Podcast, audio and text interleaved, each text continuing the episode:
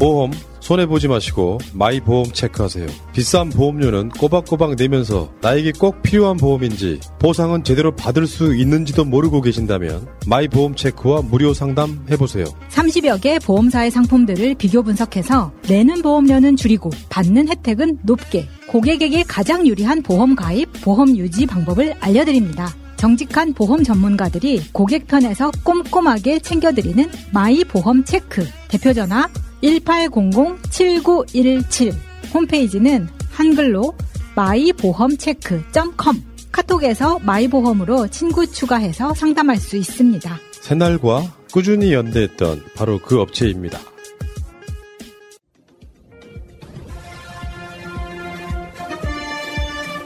꼭 알아야 할 어제의 뉴스. 오늘 새벽에나 북한이 인공위성을 발사할 것으로 예상해왔던 일본 정부는 긴박한 하룻밤을 보냈습니다. 밤 10시 46분 북한에서 미사일이 발사됐다는 제2경보가 오키나와현에 발령됐고 방송사들도 정규 방송을 중단한 채 긴급 안내 방송을 내보냈습니다. 통상 발사 예고 기간이 되어야 선박이나 항공기도 대비를 하기 때문에 북한의 기습 발사는 자칫 민간에 피해를 줄 수도 있었고 일본 정부는 이를 강하게 비판했습니다. 今般北朝鮮が行った発射は航空機や船舶はもとより住民の安全確保の観点からも極めて問題のある行為です 예상치 못한 대피 명령에 오키나와현 나하공항에선 항공기 이착륙이 차질을 빚었고 도심 모노레일도 멈추는 등 주민들이 큰 혼란을 겪었습니다. お家にいて、なんか特に何もしてなかったんですけど怖いなっていうふうに思いました子供たちもいるんで 특히 지하 시설이 거의 없는 섬 지역 특성상 대피할 곳이 마땅치 않은 주민들은 불안에 떨 수밖에 없었습니다. 通告期間前に発射を強行し沖縄上空を通過するなど県民に大きな不安を与えたことは大変遺憾と 요미우리 신문은 정부 관계자를 인용해 어젯밤 기습 발사는 전혀 예상하지 못한 사태였다고 전했고 마이니치 신문도 북한의 돌발 행동에 자위대 간부들이 긴급 소집되며 당황했다고 보도했습니다. 일본 정부는 북한이 왜 전례를 깨고 발사 시간을 앞당겼는지 의도를 분석하고 있습니다.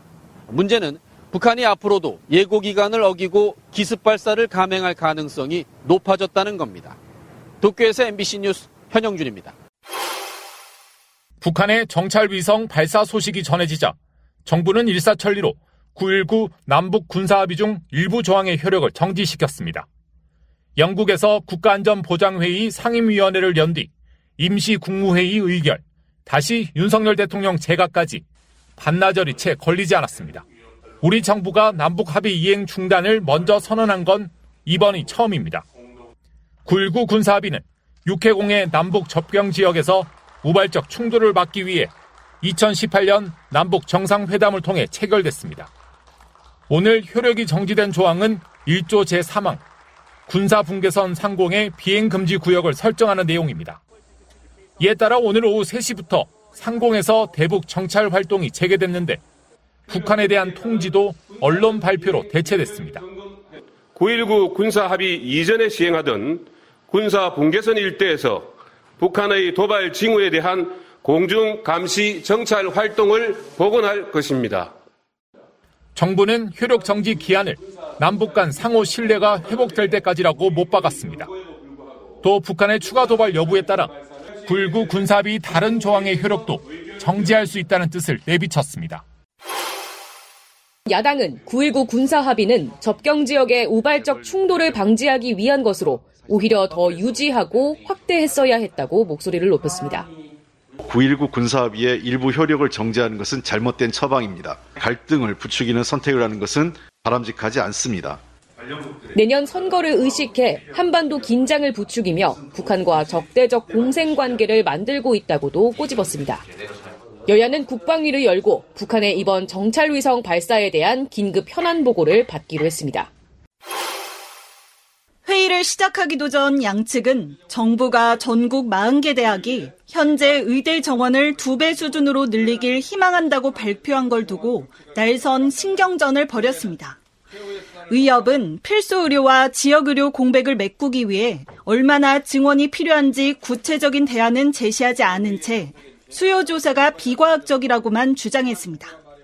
전혀 논리적이지 않고 비과학적인 수요 조사를 해가지고 발표를 하시는 것이 우리 의료계에서는 이제 걱정이 이게 뭐 여론몰이 아니냐. 정부는 즉각 반박했습니다. 그러니까 완전히 기초조사예요. 학교별로 뭐 조사, 교지, 병원의 수 이런 것들 포함해가지고 또 수련받는 병원의 역량 이런 것까지 다 조사를 했거든요. 이에 의협은 총파업 카드를 내밀었습니다. 의료계는 최후의 수단을 동반한 강경 투쟁에 돌입할 수밖에 없음을 알리고 하지만 대학의 수요조사 발표를 의협과 협의할 건 아니란 지적도 나옵니다. 정부도 우려를 표명했습니다. 국민의 생명을 담보로 해서 실력 행사에 나설지 모른다는 불안감으로 걱정하시는 일이 더 이상은 있어서는 안 될 것입니다. 이후 비공개로 바뀐 공식 회의가 시작됐지만 20분도 안 돼 끝났습니다. 서로의 입장차만 확인하고 돌아선 겁니다. 의사협회는 나흘 뒤 전국 의사 대표자 회의를 열고 총파업 등 투쟁 수위를 논의하겠다고 했습니다. 결국 이번에도 의협의 반발로 의대 증원이 물 건너가는 것 아니냐는 우려가 나옵니다. JTBC 황예린입니다. 얼마 전에 천안에서 있었던 사건이죠. 한 아파트 가정집에서 고양이 사체가 500구 넘게 발견됐습니다. 이 집에 살던 60대 여성이 4년 전 남편과 사별한 뒤 고양이 같은 동물의 의지에 외로움을 달래왔다고 하는데요. 주변 이웃으로부터 악취와 고양이 울음소리를 해결해달라는 민원이 끊이지 않자 지난해 천안시가 위기가구로 분류해 관리해 왔습니다. 제가 오늘 오전에 담당 공무원 이야기 들어봤는데요. 담당자가 1년 4개월 동안 일주일에 두 번씩 식사와 고양이 사료까지 제공하면서 이 여성을 만났다고 합니다. 그렇게 친밀감을 쌓은 뒤에야 집 내부로 들어갈 수 있었는데요. 생각보다 상태는 더 심각했던 겁니다. 이후 천안시는 이 여성에게 저장 강박이 있다고 판단해 정신과 치료 등 지원과 체계적인 관리를 시작했습니다. 하지만 저장 강박은 앞선 사례처럼 치료를 위해 마음 문을 열기까지 시간이 오래 걸리고요. 재발도 잦은 편이라고 합니다. 천안시 같은 경우는 지금 2021년부터 사업 추진을 해서 25가구를 선정을 했고요. 성과를 분석한 결과 저장 강박 가구의 재발률 한 20%, 즉 5가구로 집계되었는데요.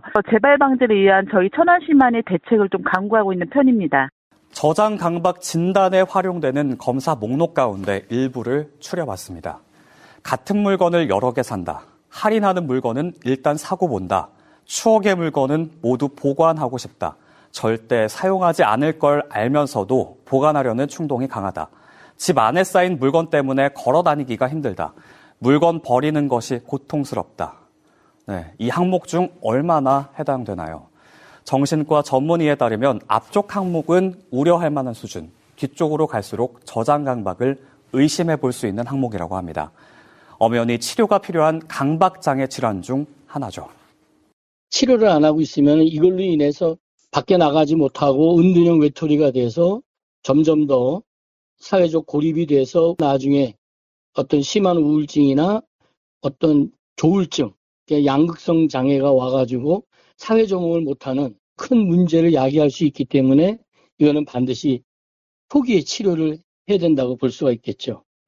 현재 우리나라에서 저장 강박 관련 통계는 강박 장애로 함께 묶여서 집계되는 환자 수가 유일합니다.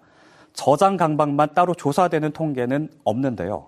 우리 지역에서는 천안, 아산, 예산, 그리고 대전시 다섯 개 자치구가 저장 강박 관련 조례를 제정해 관리하고 있습니다.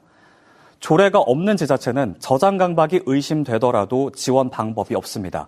행정 절차에 따라 청소를 명령하고 따르지 않을 경우 과태료를 부과하기도 하는데요. 저장 강박에 대한 근본적인 해결은 아니다 보니 대상자의 증상은 더 심해지기도 하죠. 저장 강박으로 인한 사회 문제 발생 빈도는 점점 더 잦아지고 있습니다. 이젠 지자체 조례로 맡겨둘 게 아니라 중앙정부 차원의 지침과 예산 지원이 필요하다는 목소리도 나오고 있는데요. 나와 가족, 그리고 주변에 저장 강박이 의심되는 사람은 없는지 되돌아보고 관심을 가져보는 건 어떨까요? 여러분 댓글창 위에 고정되어 있는 거 있죠. 거기 보면 송영길 대표의 책 송영길의 선전포고 그다음에 그 옆에 송영길 TV 구독 방송 중간중간에 꼭 가서 보시기 바라겠습니다. 구독도 해주시고 선전포고 책도 좀 구매 좀 해주시고 제가 대표님하고 인터뷰를 몇 번 해보니까 이제 감이 왔어요. 굉장히 낯가림 심하신 분이에요. 그래요? 네. 예. 근데 친해지면 속 다 빼주시는 분이고 안 친하면은 상대방이 A를 지킨다는 게 사실 좀 차갑게 보이는 예. 그런 성격 맞으시죠? 아, 그렇게 바로 파악이 됐습니까? 어, 왜냐하면 제가 또 인터뷰를 한 천 명 이상 해본 사람이라 아, 그렇구나. 첫좀 인터뷰 오해를 살 때도 있어요. 그래서 네. 제가 약간 샤이한 면이 있어가지고. 약간 샤이가 아니에요. 제가 봤을 때는 그래요? 굉장히 샤이하신 분이에요. 어. 예. 근데 이분을 진심으로 알고 나면 좋아할 수밖에 없는 사람. 예. 그 사람이 나한테 대한 건 악의가 없었고 원래 그런 사람이었다. 그렇게 아, 보면 될 좋게. 봐줘서 감사합니다. 좋게 봐드리는 게 아니고 정확할 거예요. 제가 봤을 때. 예. 그런 모습인 것 같고요. 여러분 성영길 TV 다음에 성영길의 선전포고 다 링크가 걸려 있으니까요. 자 많은 분들이 관심 보여주셔야 돼요 지금. 자 방송 시작하겠습니다.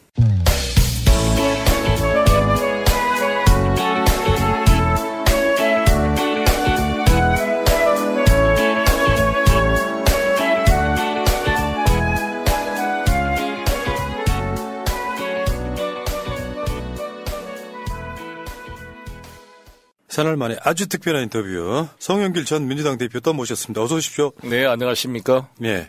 진짜 뭐 대표님을 보면은 뭔 말씀을 드려야 될지 모르겠어요. 너무 처절하게 싸우시니까. 글쎄요, 아, 이 발목까지 잘 안 나가지고 힘드네요, 이게. 발 네. 다친 게. 도수치료를 받고 있는데. 근데 달리 보면은 모르겠어요. 저렇게 싸우는 모습이 결국 민주주의의 토양이 되겠구나라는 생각을 합니다. 예. 우리들 입장에서 보면. 네. 그러니까 일반 한국에 있는 야당 정치인들이 온갖 그 외피를 쓰고 본인들이 해야 될 말 10분의 1도 못하는 시대에 정확하게 해야 될 말을 망설이지 않고 지르는 그 느낌 때문에 많은 분들이 좋아하시는 게 아닌가 싶어요. 당대표 때보다 좋아하는 분들이 훨씬 많아졌다는. 그냥 웃으시네요. 예. 네. 여러분 다시 한번 말씀드려요. 성현길 TV도 좀 구독 좀 해주십시오. 이 성현길 TV가 열심히 처절하게 싸우시니까 구독자가 꽤 많, 많아진 건 사실인데 이 정도는 부족하고요. 성현길 대표 관련한 그 여러 가지 행사라든지 집회 같은 것들이 여과 없이 전개되는 바로 그런 채널입니다. 이게 아직 14.5만 명으로는 부족하고 최소한 20만 명을 돼야 어느 정도 이렇게 내 파워 20만 명이면 현역 국회의원들 순위에도 한 거의 베스트 5 안에 드는 수준이거든요. 자, 성현길 대표의 채널 성현길 TV 댓글창 위에 링크 있다는 말씀드리고 꼭 좀 부탁드리겠습니다. 연길이 보이 샤이 보이라고 댓글창에 자 상황은 안 좋아도 인터뷰는 즐겁게 해보겠습니다. 자 여러분 성현길 대표의 책 성현길의 선전포고 여러분들 지금 우리도 계속 이 거치를 해놨었고요. 성현길의 선전포고란 책 제가 다는 못 읽었고 그냥 반쯤 읽었는데 다시 한번 성현길 대표님의 책은 저한테 사인, 사인본이 두 권이나 있어요. 지금 이거 이제 반쯤 읽었는데 새날 같은 방송에서 얻지 못하는 정보가 있어 재밌어요. 꼭 읽어주시면 감사하겠습니다. 요즘 이야기 들어보니까 굉장히 많이 팔렸다는 소문이 인터뷰하러 오셨잖아요. 말씀하세요.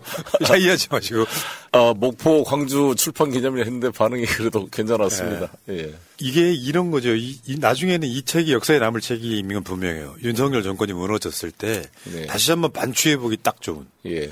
단순하게 뭐 수사 이런 차원의 문제가 아니라 전반적인 얘기가 다 들어있거든요. 대한민국을 윤석열이 어떻게 망가뜨리고 있는데 그 기준은 뭐였는지까지 다 설명이 되어 있는 아주 이 명절하는 말씀을 드리겠습니다. 성형길의 선전포고 많은 많은 분들의 예, 열독 구매를 좀 바라겠습니다. 자, 근데 저 책 때문에 출판 기념회를 많이 하셨어요 지금 이제 하고 다니시는 거죠? 그렇습니다. 이번 이 조계사에서 하신 거고. 예, 조계사에서 했고 목포 광주에서 했고요. 예. 이제 이번 이번 주 토요일 일요일은 세종시하고 어, 다음에는 이제 대구 부산 이렇게 해보려고 합니다. 이 책을 보신 분들 또는 보셔야 되는 분들이 결국 저 자리에 성영길 대표를 응원하기 위해서 와서 굉장히 많은 그 뜨거움을 보여주시더라고요.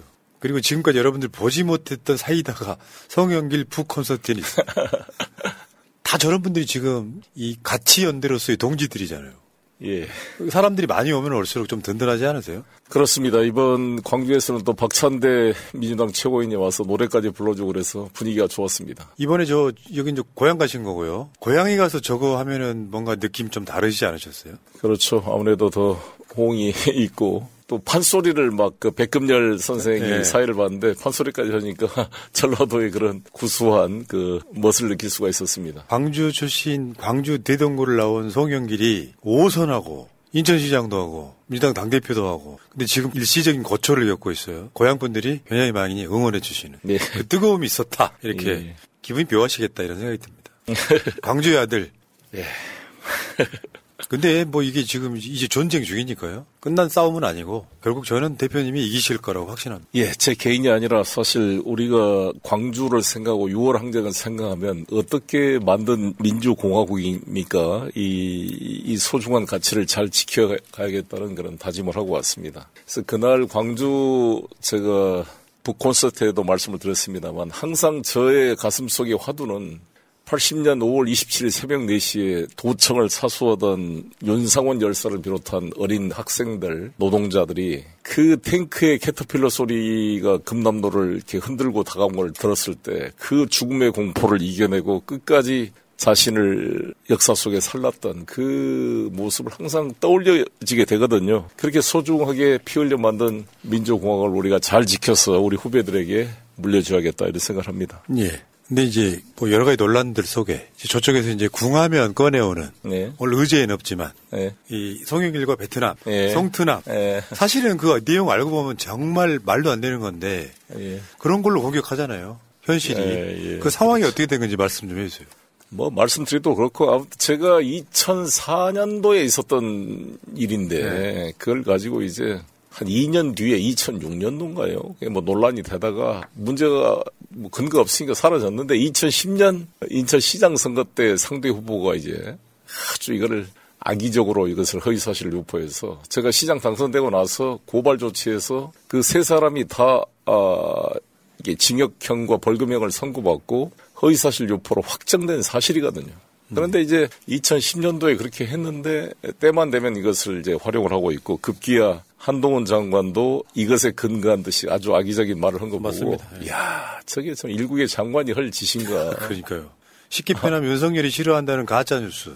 예. 가짜 뉴스 대표적인 것 중에 하나인데 그러니까 법적인 야, 판단까지 나왔는데 정말 그- 그런 걸로 공격하는 아유 그, 비열한 인간. 그건 그 장관의 자격이 없음을 스스로 자백한 일이 아닌가 생각합니다. 그러니까 최소한 그래서 이번에 어. 이제 무슨 이상한 TV 그 김상진 TV인가 거기하고 무슨 뭐 도련님 TV하고 꼴랑 꼴랑 무엇인가 그세 친구들은 아예 노골적으로 제가 아, 서울중앙지검 앞에 라이브 방송을 하고 있는데 거기서 그 막 난리를 쳐서 뭐 베트남 깃발까지 가져오고 베트남 아오자이를 입고 막 퍼포먼스까지 하고 그래서 그걸 다 영상으로 찍어서 서초경찰서에 고발을 해놨고 엊그제 제 변호사가 고소인 대리 조사를 받았습니다. 그러니까 꼴롱 TV인가 거기는 막 다 다 영상 내렸으니까 아.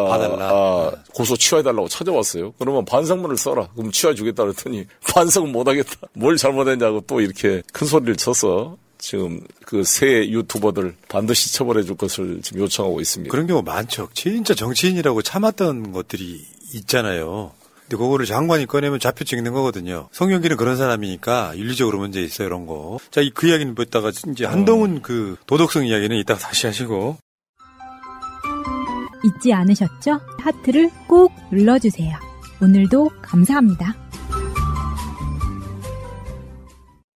일단 저번에 나오셨을 때 이제 소위 전당대회 돈봉투 사건. 네. 그때 제 기억에 그때 보궐선거 강서구청장 보궐선거 새벽까지 방송하시고 그때 오셨던 네, 거잖아요. 예, 예. 그리고 한 두세 시간 주무시고 강아지 산책시키는데 들이닥쳤던 압수수색. 예. 근데 아직도 지금 검찰에서 안 부르시는 거잖아요. 그렇습니다. 그때가 언제냐면 여러분요, 저, 저, 이 사건이 발발해가지고 송영길 대표가 올해 4월 22일 날 파리에서 기자회견하고 아직까지 소환이었습니다. 여러분들이 저 영상 기억나실 거예요. 파리에서 기자회견 하시고 바로 한국으로 들어오셔서 지금까지. 예. 그리고 최근에 나온 보도를 보니까 실제로 검찰이 누가 누구한테 얼마가 돈이 갔는지를 전혀 못 밝히고 있다면서요. 못 밝히고 있는데 아마 오늘 윤관석 의원과 저의 전 보좌관이었던 박용수 실장에 대한 공판이 있었는데 여기서 송영길 지지 의원 모임 명단, 무슨 그 조찬 모임에 만난 명단, 이것을 사실상 공시해 가지고 조선일보, 중앙일보 등이 명단 21명 나왔다 이렇게 비겁하게 언론 플레이를 하는 것은 참 개탄스러운 일입니다. 그렇잖아요. 그 뭐 아니 당 대표 후보가 나온 사람이 누구나 의원들 만나서 조찬 모임 하는 게 다 전화 홍영표 후보나 우원식 후보나 다 그렇게 하고 다녔습니다. 그 의원 모임을 가지고 이렇게 이상하게 사람 정치인들을 명예를 이렇게 디스하는 이런 모습을 보면서 조선일보, 중앙일보 이런 이런 이 신분들은 거의 국민의힘 기관지 같다는 느낌이 맞습니다. 듭니다. 예, 예. 오늘 보도가 그거 있었죠. 송영길 전 보좌관, 이정근 강내구 부탁에 돈 전달. 송영길엔 보고 안 해. 뭐 이런 헤드라인이 하나 나오긴 했어요. 정치를 아마 해보시는 분은 알 겁니다만 국회의원만 아마 한동훈 장관도 만약에 출마하게 된다면 그걸 알게 될 거예요. 후보한테 이런 일이 보고되기가 쉽지가 않습니다. 그렇잖아요. 그 더구나 바로 전당대 3일 전이었는데 후보는 후보한테 여론조사 결과도 안 알려줍니다. 왜냐하면 알려주면 후보가 상당히 그것 때문에 감정이 흔들리기 때문에 사실 저는 그때 파리에서 기자회견 4월 22일 때부터 지금까지 일관되잖아요. 저로 인한 문제이기 때문에 정치적 책임을 지고 또 저 때문에 괜히 저를 도와줬던 의원님들한테 누를 끼치게 되고 어, 또 당에도 누를 끼친 거에 대해서 항상 아, 제가 죄송하다는 말씀을 올렸고 그러나 제 개인에 관련된 이 법률적 문제는 몰랐던 사안이기 때문에 그에 대해서 이것을 억지로 저를 정치로 공격하려 한다면 어, 싸우겠다. 이 입장이 지금도 하나도 변함이 없이 그대로 이어지고 있습니다. 그러니까 지금 강내구 씨 같은 경우는 이제 구속 기간 6개월이 다 돼서 엊그저께 보석으로 석방이 됐습니다. 그러면 이 관련 주요 인사들이 기소돼서 재판이 거의 1심이 끝나가는 과정까지도 저에 관련된 게 안 나와서 소환을 못 할 것 같으면 중단해야 될 사안인데 별건 수사를 하고 있는 것이죠. 이게 지금 전당대회 돈봉투 사건이라고 하는 것 자체가 사실은 우리가 역대로 찾아보기 힘들 정도로 말도 안 되는 사건 엮어가지고 불법인 것처럼 지금 저러고 있는 거잖아요. 그러니까 저 사건도 엄밀하게 보면은 사실상 전당대회 내부 당내 선거, 그러니까 공직 선거가 아니잖아요. 국민 여러분께 시청자 여러분들이 보셔야 될 게 국민의 세금으로 월급을 주는 공직을 선거하는 경우는 엄격하게 선거법이 적용되는 거지만 당직 선거잖아요. 당 대표나 최고인을 뽑는 선거인데 이 돈이 얼마나 오간지는 모르겠습니다만 저 내용도 윤관석 의원의 변론은 무슨 매수하는 비용이 아니라 자체 무슨 감사 비용 뭐 이런 걸로 썼다고 지금 주장을 하고 있는 것입니다. 이게 사실 공소시효가 공직선거법은 6개월이면 끝나는데 이 당직선거는 제가 당대표 온 지가 벌써 2년이 지난 사안인데도 공, 공소시효가 없이 이것을 특수부가 인지 수사를 한다는 것은 대한민국 헌정사에 처음 있는 일입니다. 제가 수사를 하지 말란 게 아니라 한동훈 장관과 이 정권에게 요청한 것은 박희태 의장이 2008년도에도 유사한 사건이 있었지만 그런 공안부에서 수사해서 3명 불구속 기소로 끝났던 사안입니다. 1억 9천만 원이 박희태 의장의 통장에서 인출된 것도 다 확인됐고요. 그런데 지금 이거 송영길한테 돈이 나온 게 아니잖아 이 돈이라는 게. 관련이 있다는 게 하나도 안 나오고 있는데 왜 그렇게 송영길을 죽이려고 정말 주변 별건을 가지고 저를 이렇게 핍박하는지. 아무튼 뭐 저뿐만 아니라 저, 제가 뭐 조국 뭐 이재명 대표를 비롯한 다 모두가 유사한 일이 벌어지고 있는 것이죠. 그래서 저는 내가 여기서 반드시 싸우겠다. 내 개인의 문제가 아니라 이런 무도한 검찰의 정치적 기획 수사에 맞서 싸워서 브레이크를 잡아야겠다 이렇게 생각합니다. 저는 이제 뭐 국회의원 출마를 해보거나 이런 건 사람은 아니지만 네. 만약에 이 기준으로 역대 모든 여야의 당대표 선거를 턴다면 다 유죄일 거예요. 그렇지 않겠어요? 아니 나는 그 김기현 대표한테 묻고 싶은데 김기현 대표도 1억 5천만 원을 우리가 당 대표 나오신 분들은 이제 합법적으로 모금할 수가 있는데 우리 민주당은 당 대표는 8천만 원을 기타금을 냅니다. 당했다가 국민의힘은 김기현 의원은 1억을 냈더라고요. 그럼 김기현 대표님이 1억 5천 그 모금해가지고 1억 당했다 기타금 내고 5천만 원 가지고 선거했는지 한번 선거 내역을 밝혀주실 것을 바라겠습니다. 지금 말씀하신 게 전당대회 돈봉투 사건의 핵심이에요. 이게 물론 이런 거 있죠. 예를 들면 조국 장관을 사모펀드로 수사를 했는데 네. 안 나오니까 네. 입시 비리로 들어가지고 네. 표창장 위조에서처럼 네. 어떻게든지 유죄를 내려고 보니까 털고 털고 압색하고 막 소환하고 100명 가까이 네. 넘게 그렇게 해가지고 어떻게든지 유죄를 만들려고 하는 사건인데 결정적인 뭐 예를 들면 핵심 증거 같은 게 없으니까 송영길 대표를 못 부르는 거잖아요. 그게 핵심인 거잖아요. 그렇죠. 예. 꼬고 꼬고 그 이미 저 앞에 잡혀 들어가신 분들 재판 해가지고 막 하고 있는데 송영길 대표 아직도 지금 4월달에 11월달이면 7개월 동안 차라리 그 시간에 저 파리에서 일정 계속 하셨으면은 뭐 하나 끝내지 않았을까요? 그렇습니다. 명예 박사학위도 받게 돼 있고 그때 강의도 다 마치고 귀국했을 텐데 참 그래서 사실 그래도 저는 정치인이니까 이고 또 많은 분들이 격려하고 지지해 주니까 이게 버티지만 일반 공직자, 공무원, 회사원, 뭐 기업하시는 분들이 이렇게 억울하게 집중 기획 수사를 당하게 되면 자살하거나 정말 집안이 다 망하거나 회사가 다 망하고 문을 닫게 되는 것입니다. 이게 정말 윤석열 대통령이 그 후보 시절에 말한 대로 인생이 절단이 나는 거예요. 음. 그렇게 함부로 칼을 휘두르고 있습니다. 이런 식의 정치 보복 수사가요. 사실은 비일비재했던 게 아니고 제 기억에 정치 보복 수사라고 할 수 있는 게 이명박이 노무현 대통령 수사한 거 이후에는 없었던 기억이거든요. 정치 보복 수사라는 게 죄를 막 만들어가지고 정적 제공으로 쓰는 거. 그 이후에 문재인 정부 들어서 윤석열이 조국 법무부 장관을 수사하는 거. 예. 그 사실은 그 이후에 수년 만에 윤석열에 의해서 조국 수사, 이재명 수사, 성균길 수사가 계속되고 있는 거 아닙니까? 한동훈 장관은 자신이 검언 유착 관련된 그 채널 A 사건으로 정치적 보복 수사를 당했다. 검언 유착을 해서 자기를 린치를 했다. 독직 폭행까지 당했다. 보복 정치 수사의 피해자다 이렇게 자기가 이야기를 하고 있습니다. 참. 근데 이게 내로남불의 전형이기도 하고 내가 당한 건 엄청난 사건이고 남한테 하는 건 정당한 수사고 계속 그런 식이죠. 아니, 근데 너무나 아이러니한 게 사실 문재인 정부 때 그런 정치적 보복 수사를 한다면 그 수사를 주도한 사람이 바로 한동훈과 윤석열 그러니까요. 아니었습니까? 그게 참 그 아이러니한 거죠.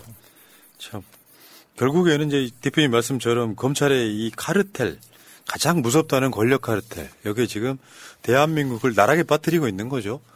뭐 안 좋은 일만 있고 무능이 드러나면은 이재명 대표 수사, 성현길 대표 수사 이런 방식으로 그걸 가리려고 하는 수사를 계속 하다 보니 그들의 잘못이랄까 무능은 개선이 안 된 상태로 건건이마다 이재명 성현길 수사가 계속 반복되는 이런 느낌. 12월 달에 김건희 특검에 물타기를 하기 위해서 또 여권 어, 우리 야당 인사들에 대한 수사를 기획하고 할 것입니다. 아, 분명히 또 그래가지고 계속 분위기를 만들 텐데 김건희 특검의 거부권 행사를 할 수 있는 손바닥으로 하늘을 가르는 일을 국민이 용납하지 않을 거라고 생각이 들고요. 저 자신부터 만약에 김건희 특검이 12월에 통과돼서 이 대통령한테 넘어갔는데 만약에 거부권 행사하면 저도 그냥 용산 앞에 달려가서 연주와 동성부터 시작할 그런 계획입니다. 이제는 송 대표님이 무서울 것 같은데. 왜냐하면 실제로 민주당 정치인 중에 지금 현재 물론 현역은 아니시지만 예. 가장 아주 직관적인 투쟁을 하고 계세요. 네. 그 정치인이기 때문에 정무적 감각으로 참아야 된다 이런 거 없이 네. 아닌 건 아니라고 정확하게 이야기하는 그러다 보면 실제로 지금 현재의 검찰이 경험해 보지 못한 정치인인 거죠 사실은. 예. 검찰청 앞에 가서 예, 계속 농성하시고.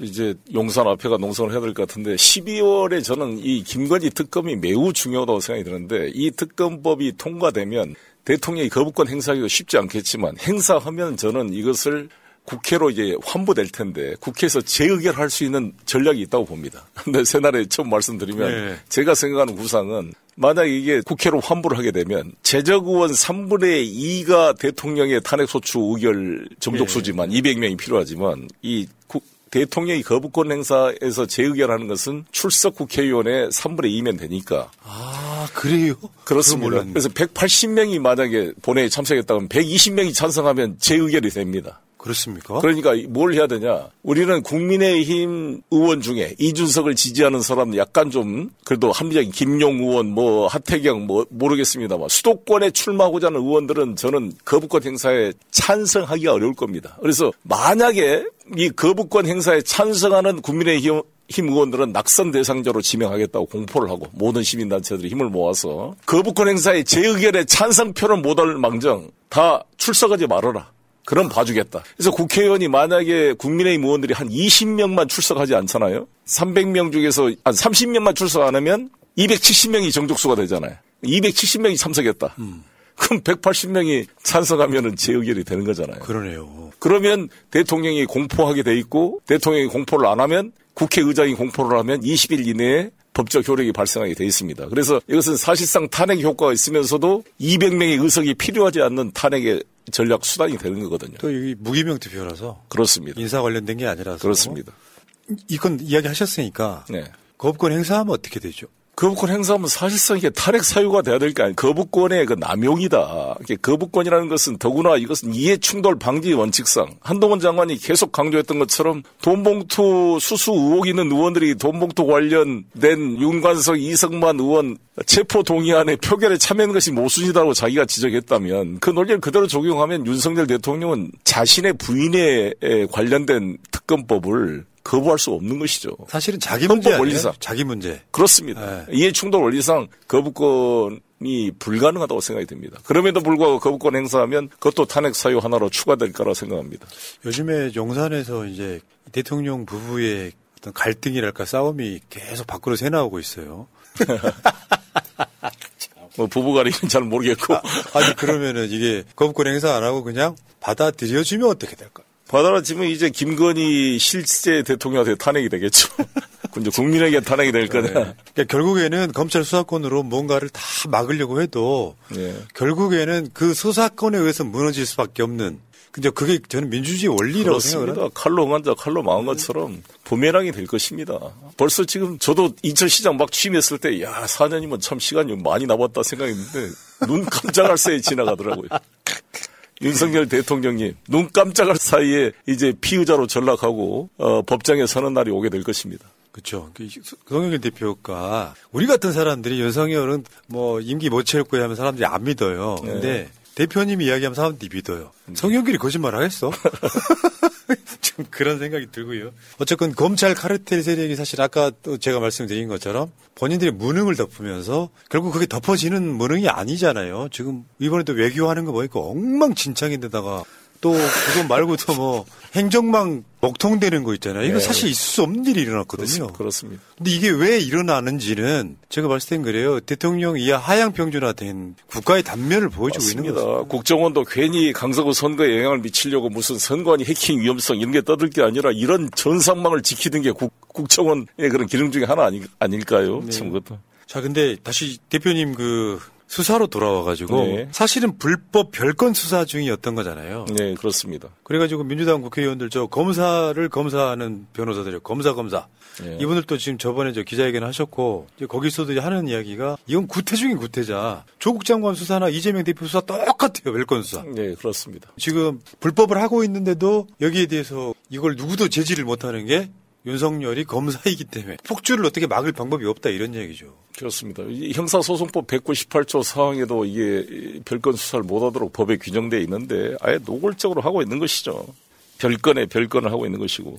지금 그런 상황이고 그래서 수사심의위원회를 소집을 요청을 했는데 오늘 기각됐습니다. 정확한 의미는 기각이 아니라 각하라고 할 수가 각하, 있습니다. 아, 각하. 왜냐하면 수사심의위원회가 한 300명 정도 되는 풀에서 15명을 추출해가지고 이제 본 심의위원회에 부의할지 말지를 결정하는 서면 회의를 오늘 했는데 그냥 아무 이유도 없이 그냥 각하시킨 거죠. 부의하지 않기로 했다. 난 참 어이가 없는데 원래 이게 약간 그 2018년도에 문재인 정부 때 문무일 총장 때 만든 대검찰청 예규로 만든 이, 이 운영 지침입니다. 이에 따라 수사심의위원회를 외부 인사로 구성을 해서 검찰 수사의 적정성 여부를 한번 외부 심의로부터 검토하게 하겠다 하는 것인데 이게 문제점을 보니까 저한테 통지 연고 보니까 아무 이유가 없어요. 그냥. 그냥 부의하지 않기로 했다. 그리고 명단도 전부 성만 써놓고 다 가려놨어요. 이름을. 그 위원장도 나는 강일원 그 헌법 재판관인 줄 알았더니 강일원이 아니고 이, 이 씨더라고요. 이 공공으로 돼 있어요. 위원장이.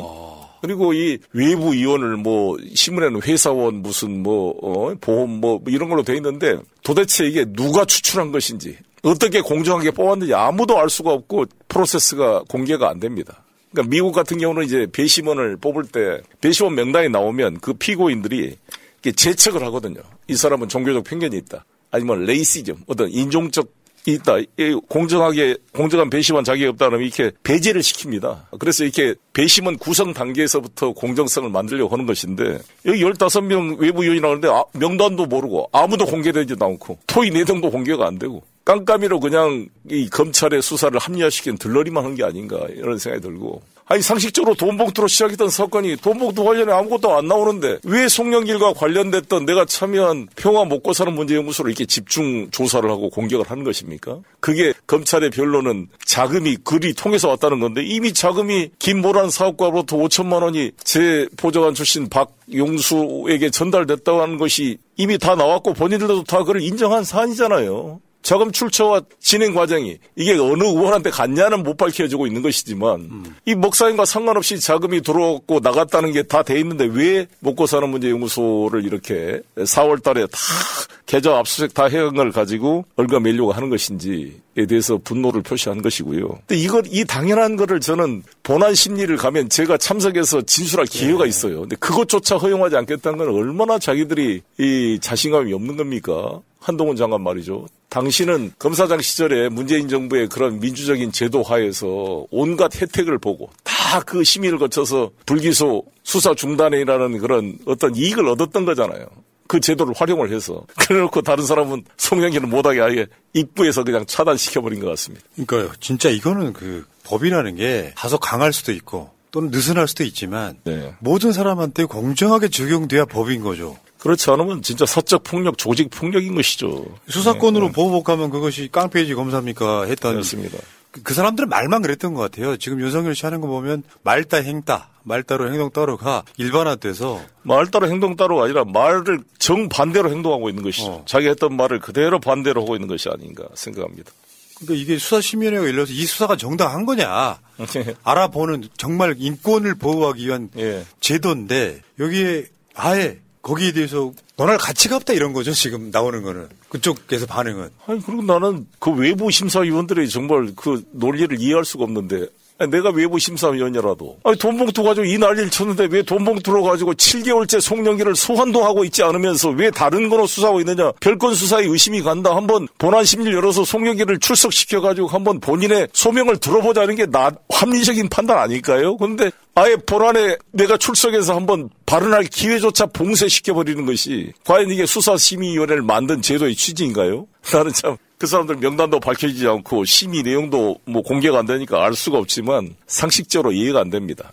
그런데 어떻게 보면 이해가 되는 면도 있는 게 이 윤석열 정권이 통일부와 전혀 관계없는 반통일부의 아예 전형적인 어떤 서북청년단 대표 같은 사람을 통일부 장관으로 시키고 아, 여성가족부를 폐지시키겠다는 김행 같은 사람을 여성가족부장 시키고, 아니 국방은 전혀 안 되고 뭐, 뭐, 뭐 이렇게 어디 가서 그 주식거리나 하고 놀러 다닐 것 같은 사람을 국방부 장관으로 시키고, 이 국방이 아주 도움이 안 되고 골프 치고 뭐 학폭 입는 합참부장을 시키고, 그러니까 이게 아예 국가 기능이 작동하지 아, 안 하도록 아예 반대되는 인사를 그 임명하고 있는 꼴입니다. 그 노동부에서 이 노란봉투법을 반대하는 자료를 내고 이게 무슨 노동 탄압하는 노동부, 환경 파괴하는 네. 환경부, 그리고 법을 파괴하는 법무부 뭐 그러니까 이제 검사 동일체 원칙을 이 국가기관 전체에 적용을 시켜가지고 국가기관 간의 기능적 역할 분담도 없어져 버리고 국가기관 간의 기능적 권력 통제라는 게 있거든요. 네. 그러니까 삼권 분립은 이제 과거의 개념이고 삼권 분립으로 인한 권력 견제 균형으로는 부족하기 때문에 기능적 권력 통제라 그래서 국무위원회들이 뭐 다 장관들이 사인하고 총리가 또 어떤 추천하고 부서를 할 수 있는 제도도 있고 여러 가지 그 각 기관의 독자성에 대한 어떤 균형을 이루게 해놨는데 그 검사들이 특수부 검사들이 각 기관에 파견돼 가지고 이 기관 간의 견제 균형을 다 무너뜨리고 거의 검찰 독재들이 거의 하나의처럼 사조지가 돼서 국가 기능을 마비시키고 있는 거잖아요. 그래서 나는 이건 암세포가 지금 우리 몸에 신체에 퍼져서 신체의 기능을 마비시키고 있는 것처럼 이 특수 부 범죄 카르텔 세력들이 각 국가 기관에 파견돼 가지고 국가의 정상적 기능을 마비시키고 있기 때문에 빨리 이걸 수술해서 절개해서 끌어내야 다른 국가기관의 오염이 줄어든다 이렇게 생각합니다. 음. 그래서 저는 빨리 윤석열을 끌어내는 것이 우리 국가의 기능을 살려내고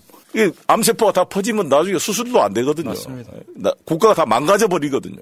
그러니까 시스템이 망가지는 과정을 보고 계시는 거고. 그렇습니다. 내가 아무리 똑똑해도 시스템 안에서 뭔가 하려고 해야 되는데 아니 왜 방송사들이 문재인 정부 때 뭐 최근에 뭐 KBS 방송이 잘못됐다 그러는데 그들의 자기들 변명 그런 거예요. 기계적 균형을 맞추려고 노력했다. 예, 예. 근데 지금 윤석열은 기계적 균형이 없는 상태예요. 예, 그러니까 너무 노골적으로 이게 그렇습니다. 법 적용을 불공정하게 하니까 이거는 뭐 사실 뭐 여러 가지 차원에서 아까 말씀하신 게 정말 시원했는데 네. 윤석열 탄핵시켰다고 생각하는 거죠. 지금 이 정도 망가뜨리면은 더 이상 망가지게 하면 하면 안 된다는 의미에서 그렇습니다. 이 기회 비용 때문에 뭐 이게 놔두면 다 다른 좋은 정부가 만들어서 국가를 발전시켜도 지금 우리가 기후 위기, 인구 위기 때문에 우리 국가의 잠재 성장률 이 계속 떨어지고 있는데 이걸 앞으로 이런 상태로 3년이 넘게 더 방치하면 우리나라의 잠재 성장력과 R&D 능력이나 모든 국가의 경쟁력이 현저하게 저하돼 가지고 사실 다시 복구시키는데 엄청난 에너지가 들 것 같습니다. 그러니까 이번에 네. 윤석열 미국 갔다 와가지고 미국으로부터 1조 5천억 원 투자받았다는 거예요. 예, 예. 근데 사실 윤석열이 미국에 갖다 바친 게 133조입니다. 미국 발표. 그렇죠. 예. 아니 그러면 이게 진짜 나라 망가지는 소리 아닙니까? 중국하고 그 시진핑과 정상회담을 한번 해야 되는데 1분 만나고 돌아오는 상황. 시진핑 좋아서 만나는 건 아니지 않습니까? 외교라는 게. 아니 영업사원이면 우리나라 제일 무역 파트너를 만나, 만나지 않고 어디 가서 영업을 하고 있는지 모르겠습니다. 아마 지금 그 이전까지는 아마 중국이 4분의 1 정도 수- 수출 수입 비슷했을 텐데 아마 지금 한 5분의 1로 줄었을 예, 거예요. 20에서 한 18% 왔다 갔다 할 겁니다. 와, 진짜. 아니 이러는 상황에서 송영길 대표가 예를 들어서 뭐 윤석열 탄핵하자 그러면은 사람들이 이게 막말이라고 그러는데 이게 국민의 목소리 아닙니까? 그렇죠. 예.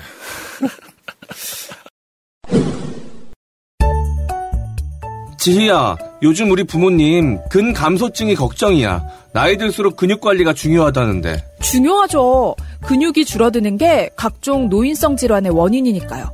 그래서 단백질 섭취가 중요해요. 근데 단백질 챙겨 먹기 귀찮잖아. 그럼 코어 류신을 선물해 보세요. 코어 류신? 코어 류신은 근육 합성의 핵심 성분인 류신과 프리미엄 단백질을 먹기 편하게 배합한 건강식품이에요. 하루 두 알이면 충분하네. 나도 운동할 때 먹어야겠다. 맞아요. 근육 관리는 지금부터 해야 돼요. 정기 배송 신청하면 2 플러스 1 할인 혜택 있네. 지금 바로 코어 류신을 검색해 보세요. 자, 그 다음에 오늘의 이제 코어가 될 것 같은데 그게 아마 조계사 그 출판 기념회에 때 예, 있던 예. 거예요. 예, 예, 예. 한, 한동훈 어린 놈 논란. 예, 예. 근데 사실은 그 분위기에서 우리들 입장에서는 송영길 대표가 왜 저런 이야기를 했는지 저는 분노라고 생각을 하거든요. 예, 예, 예. 그러니까 예를 들어 국회에 와가지고 국회의원들이 질문을 하면 깐족깐족거리면서 뭐 의원님 안, 그- 안 그러십니까? 뭐 이런 식으로 핵심을 피해가는 그 예, 예. 좀 미꾸라지 같은 전술. 그 상황에서 사실은 송영길 대표는 7개월 동안이나 지금 파리에서 불러가지고 사람 인생을 아예 망쳐놓은 거 아니에요. 내 인생 일정을 아예 망쳐놓은 거 아니에요. 그럼 증거를 내놓든가. 어째, 어쨌건 간에 저 한동훈 어린덤 논란의 요지는 무엇입니까? 그 말씀하고 똑같습니다. 그 국회의원이라는 것은 그 국회의원 개인이 아니잖아요.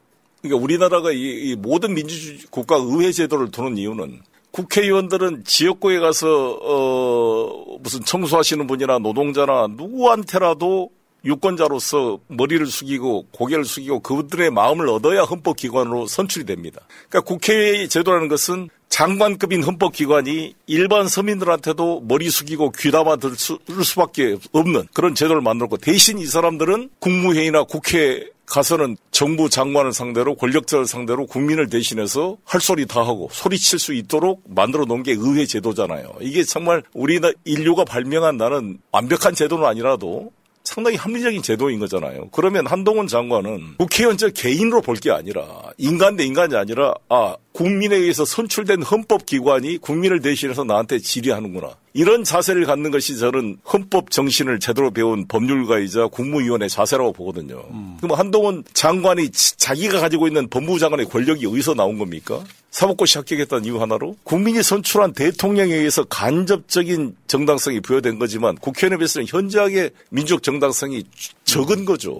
국회의원을 존중해야 되는데 와서 그 건방지기가 오만함에 거의 하늘을 찌르잖아요. 그럼 여야원 모두가 인정한 것처럼 뭐 깃털보다 가볍다부터 시작해서 저렇게 그 장관으로서의 저, 저 자세가 나오는가. 어린이란 말은 생물학적 어리단 말도 있지만 무르익지 않았다. 그, 그 옛날에 중세 한국 우리 한국말로는 어리석다라는 표현도 중의적, 그렇죠. 예. 중의적 의미가 있는 것입니다. 그래서 그런 표현을 제가 쓴 건데 그게 제 개인에 대한 게 아니라 제 주변 사람들도 얼마나 그렇게 거의 조폭처럼 지금 정치적 보복 수사를 하고 있는 거 아닙니까? 나중에 이제 좀 더 드러날 겁니다만 제가 느낀 그때의 그 고통은 가슴이 찢어질 정도의 고통이 있는 것이죠. 그분들을 대변해서 말씀드린 거고요. 저의 이 말을 어린 뭐 뭐라고 한 걸 가지고 저한테 뭐 막말 뭐 논란을 하는데 그러면 여러분 묻고 싶습니다. 윤석열 대통령이 워싱턴에 가서 아니 국회 이 새끼들을 뭐 쪽팔려서 이 말은 정말 뭡니까 이 대통령 말이. 아니 신원식은 뭐 문재인 대통령 모가지 따는 게 시간 문제다. 어? 그다음에 뭐 정재석 의원은 이 이놈들 뭐 자기 반대파들한테 육모방망이로 뒤통수를 깨 부셔야 된다 그랬거든요.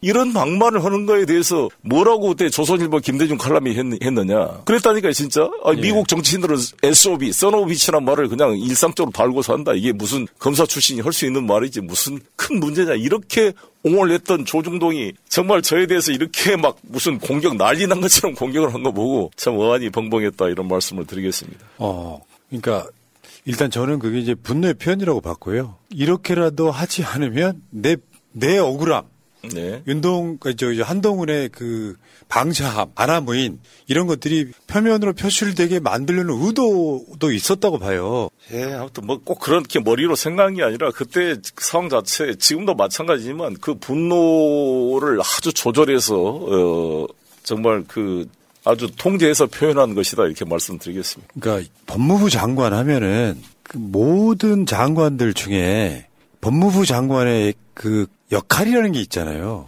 행정부 내에서. 그렇습니다. 그렇습니다. 근데 사실은 이제 한동훈을 처음에 초대 윤석열 정부 법무부 장관의 내정을 할 때 많은 사람들이 경악을 했던 거는 한동훈이가 법무부 장관 역할을 잘할 것이냐.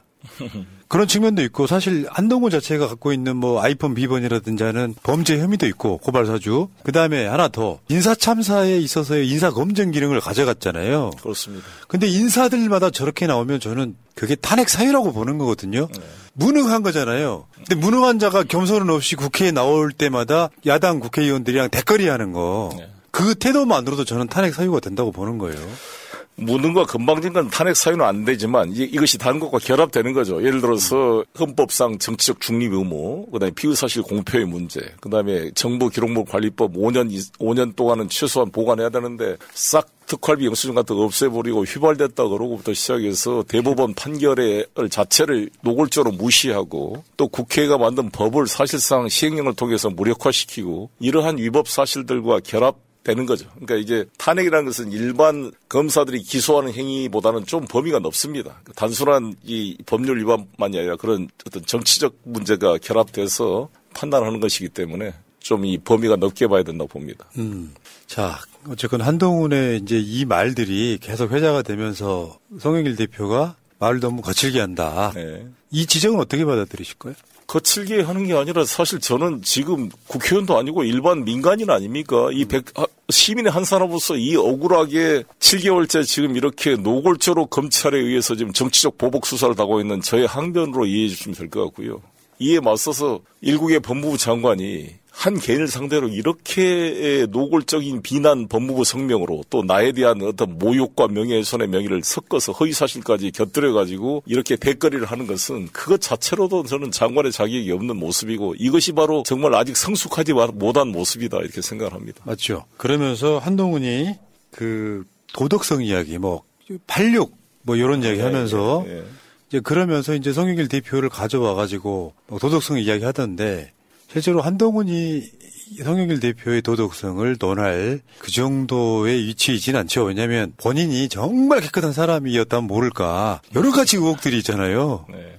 대표적으로는 지금 재산 형성 과정이 투명하게 공개된 것도 아니고 그 이야기 하셨어요. 사법 시험만 합격해서 몇십억 재산 갖는 거. 그 송영길 대표가 요즘 같으면은 그렇게 욕 먹을 수는 있죠. 그 정치에 오래 해가지고 재산이 지금 저 저 다세대 주택 24평이 뭐냐 이런 거 그렇긴 한데. 저쪽은 진짜 웬만하면 뭐 수십억 단위 재산을 갖고 있으니까. 돈 문제를 다시 말씀드리면 우리 뭐 정성호 의원께서도 약간 뭐 저를 옹호해 주면서도 인터뷰에 재산 가지고 한 것은 좀 적절치 않았다 이런 지적을 해서 오- 오해를 풀게 말씀드리면 제가 4억 3천 전세 지금 연립주택에 살고 있고 어, 한동훈 장관이 43억의 타워팰리스 살고 있다. 이거 단순 비교로 지정한 게 아니라 공직자이기 때문에 그런 거 아닙니까? 검사 월급으로 어떻게 그렇게 되는가. 그리고 뭐 부인도 있다 그러지만 자기 딸 채드윅 스쿨 보내는 게 그 수천만 원이 들어갑니다, 그거. 그거 의원님 만드셨잖아요. 어, 제가 이제 시장 때 저걸 시켰 있었던 거예요. 저 덕을 본 겁니다. 자기 딸도 거기 보낸 게. 그리고 여러 가지 부동산 위장 전입 의혹이나 어, 그런 관련들의 의혹이 있기 때문에 내가 그걸 지적한 것이고 제가 뭐 무능해서 돈이 없는 게 아니고 윤희숙 전 의원은 뭐 술 먹다가 뭐 이렇게 돈을 써서 그렇다고 이런 표현을 썼는데 아, 고발하세요.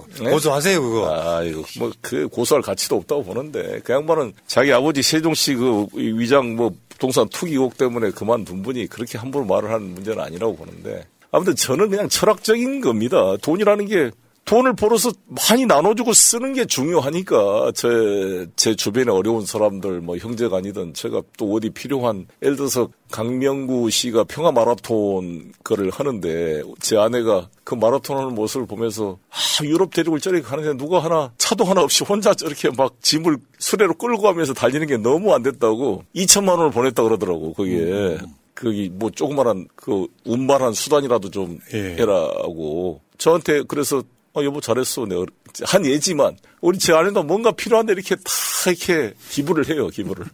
그러니까 또 그것 자체가 삶의 또 어, 보람이기도 하고 그래서 저는 기부하고 주위 사람들 도와주고 또 부동산 투기를 제가 안 했고 부동산 그렇죠. 저의 철학은 죽은 물질의 소유권 이전 등기를 내 앞으로 옮기는데 젊은 이, 이 소중한 시간을 낭비하지 말자. 이게 저와 제 아내가 약속한 겁니다.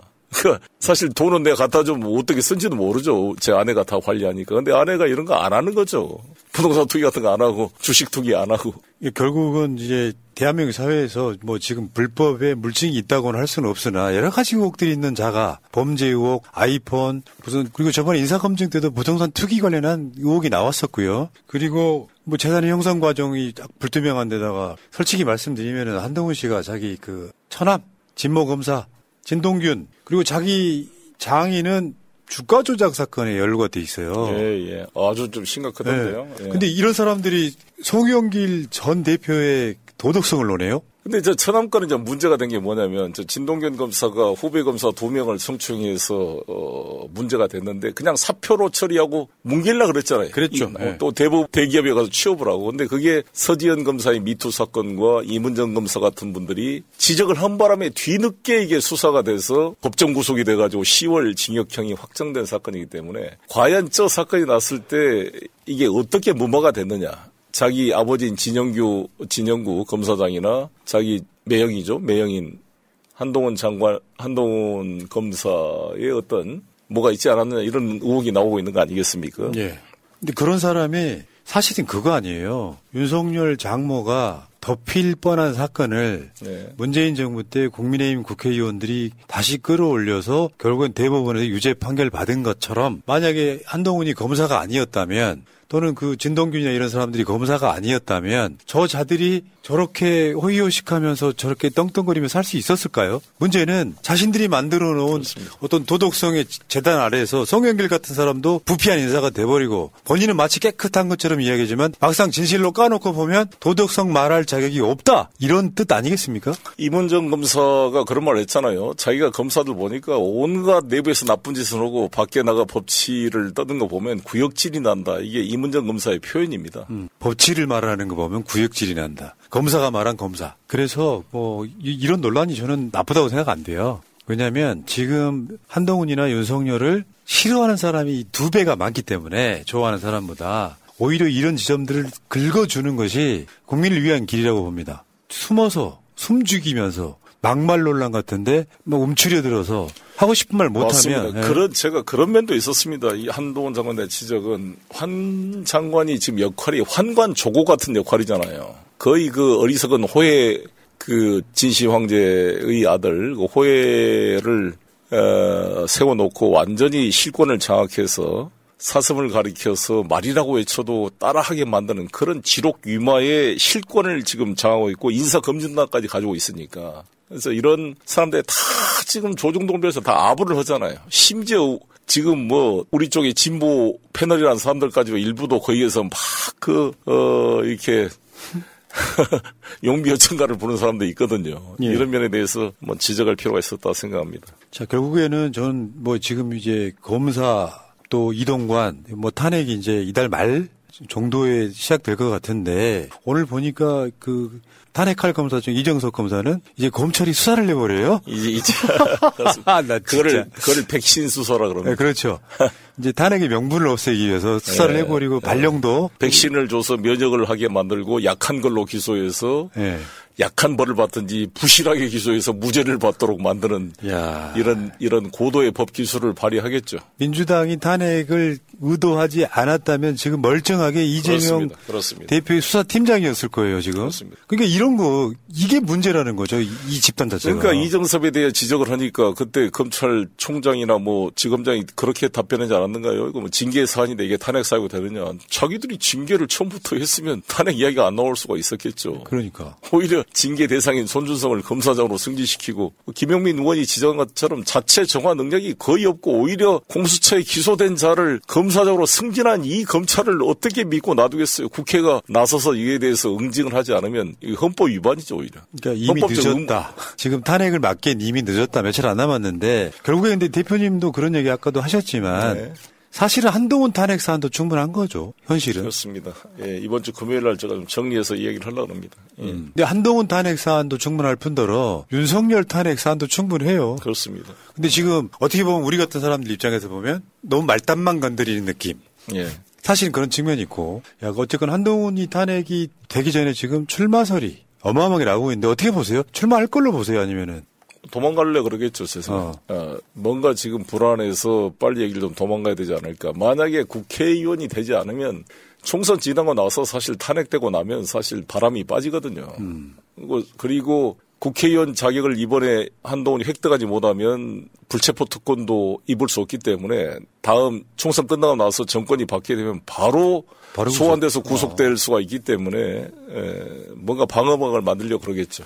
이렇게 보면은 참 모르겠어요. 검찰 엘리트들이라고 하는 특수부 사람들은 정말로 자기들 신념이 확고한 걸까? 아니면 간교한 걸까? 어느 쪽이라고 보세요? 이제 저도 검사 10을 한 6개월 해봤잖아요. 네. 저는 그 진짜 특수부 검사로서 좀 존경할 만한 사람은 심재륜 검사 같은 분이 아닌가. 심재륜 검사 제가 검사 15할때 인천지검장을 했거든요. 그 이 칼잡이로 유명하잖아요. 심재륜 검사는 룸사롱도 안 가고 술도 안 먹고 딱 혼자서 식사 자리에서 딱 소주 맥주 폭탄 딱 한 잔 먹고 끝내요.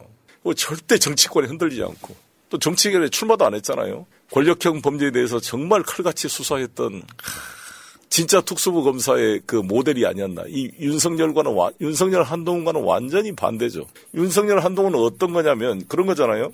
소위 범털이라 그러잖아요. 그러니까 이 재벌들이나 권력자들, 최태원 같은 이런 SK 회장 이런 사람들을 수사하면서 얼마나 권력을 만끽하겠습니까?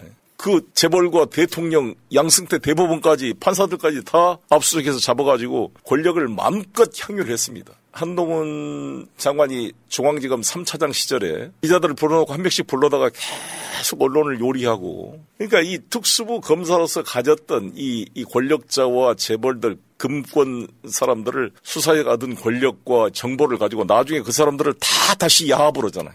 특수부 검사하다가 자기가 맡았던 직간접 적으로 그렇죠, 관련된 그렇죠. 사건을 변론 맡아가지고 돈을 버는 그런 검사처럼 이 윤석열 한동훈의 이 정치는 특수부 용역 깡패 정치잖아요.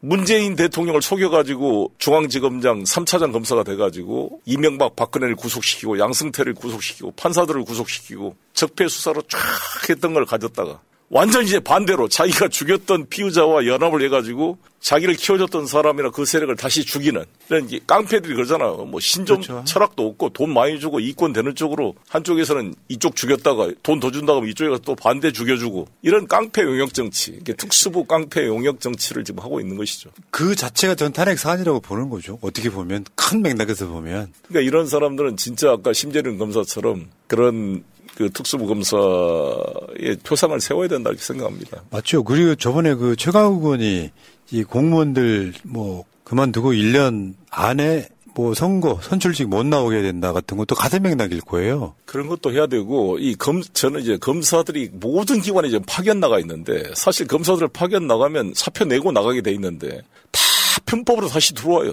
뭐 사실상 그래서 이 검사 파견 제도를 최대한 통제시켜야 된다고 봅니다. 이 관련 제가 법 지금 개정안을 좀 지금 체크하고 있는 중인데요. 지금 이게 윤석열 아니 한동훈 같은 경우도 제주가 좋아서 이명박 박근혜 때 다 꽃보직만 돌아다녔어요. 청와대 파견 나가 있다가. 음. 청와대 그 권재진이라는 사람이 그때 그 민정수석을 했는데 그 장관보다도 그, 그 이기남 법무부 장관이었을 거예요. 장관보다 선배입니다. 그러니까 민정수석이 장관보다 선배니까 실세 역할로 그때 아마 청와대 행정관으로 한동훈 검사를 데려다 쓰다가 법무부 장관 가니까 또 법무부로 데려갔을 거예요. 계속 법무부 다음에 대검으로 갔다가 계속 꽃보지. 그다음 문재인 정부에서는 3차장 검사. 참 제- 정말 재주가 좋은 사람이 윤석열 정권 들어서는 법무부 장관. 법무부 장관이 되는. 예, 권력 권력이 몇 번을 바뀌었는데 계속 꽃보직만 에, 간 사람이라 볼 수 있죠.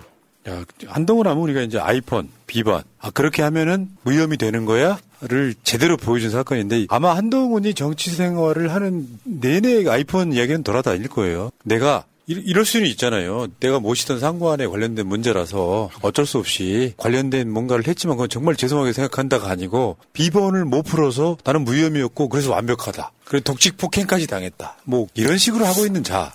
나중에 저는 김건희 특검이 되면 김건희 여사와 한동훈 간에 300개가 넘는 카톡 그 메시지가 언제든지 한번 나, 나올 때가 있을 거라고 봅니다. 아이고 부끄러운 줄 모르고. 자, 그러면 이제 끝나갈 무렵이 되니까 네. 저 송영길 신당 얘기 한번 여쭤볼게요. 네, 네. 그러니까 이거는 이제 우리도 방송으로 여러 번 말씀을 드려서 이제 이해하시는 분들이 많아요. 네. 현재 선거 제도라면 민주당이 지역구 많이 가져갈수록 많이 가져갈수록 비례 의석은 못 가져가는 구조의 제도이기 때문에 지금 여러 가지 신당이 나오는데 거기 하나가 더 얽히는 게 위성 정당을 만들면 안 된다. 그거 지금 이재명 대표의 가치관이기도 해서 뭐 그렇게 믿고 있기는 하지만 그렇게 되면 또 민주당이 국민의힘이 꼼수를 써버리면 피해를 보기 때문에 송영길 대표가 혹시 조국 장관이랑 서로 힘을 합쳐서 조국 송영길 신당이 나오는 거 아니냐 이런 이제 호사가들의 보도가 많이 나옵니다. 네. 본인의 생각은 어떠신지 한번 여쭤볼게요. 어제도 제가 설명드렸습니다만 첫 번째 병리평으로 만약에 민주당과 어, 국민의힘이 합의를 한다. 그것은 저는 소탐 대시이 될 것이다 이렇게 생각을 합니다. 왜냐하면 우리 민주당이 주동해서 만든 이 연동형이기 때문에 그러나 굳이 민주당이 국민의힘과 합의해서 병리평으로 간다 그러면 저는 뭐 관여할 생각이 전혀 없습니다. 뭐 잘 되기를 바라 뭐, 뭐 저는 어- 어디로 가든 민주당이 잘 되기를 바라니까요. 근데 만약에 그렇지 않고 아마 안 될 가능성이 높잖아요. 합의가 안 되면 그렇죠. 현행대로 갈 가능성이 높단 말이죠. 그럼 현행대로 가면 이재명 대표나 저나 위성정당을 안 만들겠다. 지난번에 만든 것은 잘못된 것이었다고 수차례 반성을 했는데 다시 만들기가 쉽지 않을 거라는 거죠. 그렇다고 한다면 송영길이 여러 가지로 어, 어, 그 역할을 어, 해내서 이 47석의 의석이 보수적이나 친윤 정당 쪽으로 가기보다는 반윤 정당 세력으로 많이 만들어져서 민주당과 연대해서 윤석열을 탄핵할 수 있는 그런 의석을 확보하는데 내가 필요하다면 내가 필요하다면. 야, 하겠다 이런 생각인 거죠. 이프예요. 만약에 지금 말씀하신 게 전 답이 있다고 봐요. 저도 마찬가지인데 네. 많은 분들이 애둘러서 조국 장관을 비판하는 일부 사람들이 있어요. 네. 신당을 만들겠다고도 한 것도 아니고 음. 언론들이 설레발을 치는데 조국이 이재명을 배신해 같은 소리는 논리적으로 말이 안 되는 거죠. 음. 예를 들면 조국 장관이나 송영길 대표가 민주당의 해가 가게 뭔가를 할 사람들은 아닌 거고 현 제도로라면 지금도 지금 민주당 국회의원들이 거의 매일같이 위성정당 안 만들겠다는 그 민주당과 국민의힘 약속이 필요하다라고 이야기를 하고 있는데 합의가 안 돼서 그냥 현행대로 가버리면 민주당은 지역구 아무리 많이 얻어도 비례 의석은 거의 못 얻는 구조. 근데 만약에 비례에서 이준석 신당이나 등등이 많이 가져가 버리면 사실상 민주당이 이 제도를 만든 이 의미가 사라져 버리는 그런 경우엔 본인이 나서시겠다 이 이야기예요. 그렇습니다. 그리고 지금 신당 논의가 어차피 안 될 수가 없는데 전국구 신당의 문제가 이 이준석의 신당의 아젠다를 주도하도록 방치할 수는 없잖아요. 우리 쪽도 같이 논의가 돼서 해야 되고 이- 저는 이준석 신당이 될지 안 될지 양 시각이 있는데 이준석이 윤석열을 비판하지만 검찰 독재에 대한 본질적인 비판을 자제하고 있을 뿐만 아니라 한동훈 장관과 연대할 수 있다는 어떤 신호를 보내기 때문에 아직 믿지 못하는 의심이 많은 거잖아요. 그런 속에서 우리가 잘못하면은 또 한 번 속을 수가 있기 때문에 양도구역 시즌 2가 될 수 있기 때문에 그러니까. 이에 대한 견제도 필요하고 전화 조국 장관이나 어찌됐건 이 영역에서의 신당의 가능성을 준비해 놓는 것이 만약의 경우에 필요하다고 저는 생각하는 것이죠. 이런 측면이 있죠, 여러분. 어, 소위 말하면 사회적 셀럽, 그 셀럽이 이끄는 정당은 주목도가 높아질 수밖에 없고 솔직히 말 만약에 조국 송영길 신당이 현 선거제하에서 신당이 만들어진다면 심리적 위성 정당처럼 되겠지만 그렇다고 민주당으로부터 그렇게 현재로서는 외곽에 나가 있는 사람이라서 그런 도덕적 논란도 피할 수 있는 가장 좋은 방법이 아닌가 싶어요. 그렇습니다. 제가 민주당을 탈당해서 이 신당을 만나면 위성정당 논란이 더 세지겠지만 현재는 제가 그와 상관없이 현재 무소속으로 있기 때문에 그리고 뭐 용해인 의원이라든지 여러 한번 쭉 만나보려 그럽니다. 금태섭도 제가 만나봤고요. 쭉 만나보고 있고 이야기, 이야기를 듣고 있고요. 어, 정말 윤석열 정권과 비타협적으로 전선에 싸울 수 있는 그러한 그, 그런 세력들을 좀 모을 필요가 있지 않는가 를 생각합니다. 그러니까 그런 얘기도 있어요. 이준석과 연대할 수 있다. 윤석열 끌어내리는 거라면. 그렇습니다. 같은 당을 하겠다는 게 아니라 당은 별도로 하더라도 반윤 연대로 견인할 필요가 있겠다 이렇게 생각합니다. 전체적인 큰 그림은 그런 것 같아요. 지금 법을 바꾸지 않는 이상 민주당이 절대 다수석 차지하기는 현실적으로 힘들고 그렇습니다. 그렇습니다. 그러니까 결국 목적은 이준석이든 누구든 악마라도 윤석열 끌어내리는데 도움이 된다면 연대할 수 있어 나는 그거 아니에요? 하태경 의원이 인터뷰에 이런 말을 했어요. 만약에 유승민, 이준석을 잡지 못하고 놓치게 되면 국민의힘은 100석 이하로 떨어질 수가 있다. 그러면 탄핵 국면으로 간다. 이렇게 지적을 했는데 그러니까 인요한 특위 혁신위원장을 만들어서 이준석을 만나러 이렇게 쫓아다니고 윤석열 대통령이 본인 체면에는 그렇게 못하니까 지금 대리인을 시켜서 계속 지금 어, 이준석을 잡으려고 하고 있는 거 아니겠습니까? 근데 그, 거기에 아마 이준석 전 대표는 윤석열이 홍범도 장군 동상 철거를 취소하고, 그 다음에 지금 박정훈 대령에 대한 저 기소를 취소하고, 최수근 상대의 억울함을 달래주고, 이태원 참사 규, 명을 해주고, 뭐 이런 걸 하면 자기가 신당을 안 만들 수 있다. 이렇게 말했기 때문에 윤석열 대통령이 그럴 일은 만무하니까 저는 이준석 그 대표한테 자기가 했던 말을 또 속이고 양도구육 시즌2로 가지 말아라 라고 계속 견제를 하고 있는 것이죠. 저도 그 분석 많이 했습니다. 그러니까 이준석이 중간에 회군을 해버리면 정치 생명은 사실상 끝나는 상태로 가버릴 가능성이 되게 높죠. 끝나지는 않겠지만 안철수처럼 저렇게 구처한 생명을 이어가려고 지금 살다가 음, 음. 큰 역할을 못하고 무너지겠죠. 그러니까 이게 젊은 정치인으로서 윤석열 정권 최악의 지금 뭐 거의 파탄 지경 아니겠습니까 나라가 그런데 보수를 재 재건축할 때 네. 그 자기 저 유튜브 채널이 여의도 재건축 조합이잖아요. 네. 보수를 재건축할 때 내가 가장 큰 높은 위치에 서 있을 거라는 그 목표로 간다 그러면 저는 윤석열을 끌어내릴 때까지는 이준석이 반윤을 해야 된다고 생각을 하는 거고요. 그러면서 다음 대선 때 이준석은 그냥 유력한 대선 주자가 될 수 있죠. 이렇게 볼 수 있는 거죠. 자, 어쨌건 지금 성영일 대표는 현역 국회의원이 아니지만 이게 사실 그 대선 패배의 책임을 지고 다 내려놓으신 거잖아요. 뭐 국회의원이건 네. 당대표건 간에 이 과정에서 다시 날씨가 추워지는데요. 전 대표님 걱정이 되게 많이 되는 게 이러다 건강 잃을라 이런 생각도 좀 들고. 근데 이런 부분은 있어요. 지금 가장 윤석열 한동훈과 이렇게 명분을 갖고 제일 잘 싸우는 사람은 현재 대한민국에서 성현길입니다.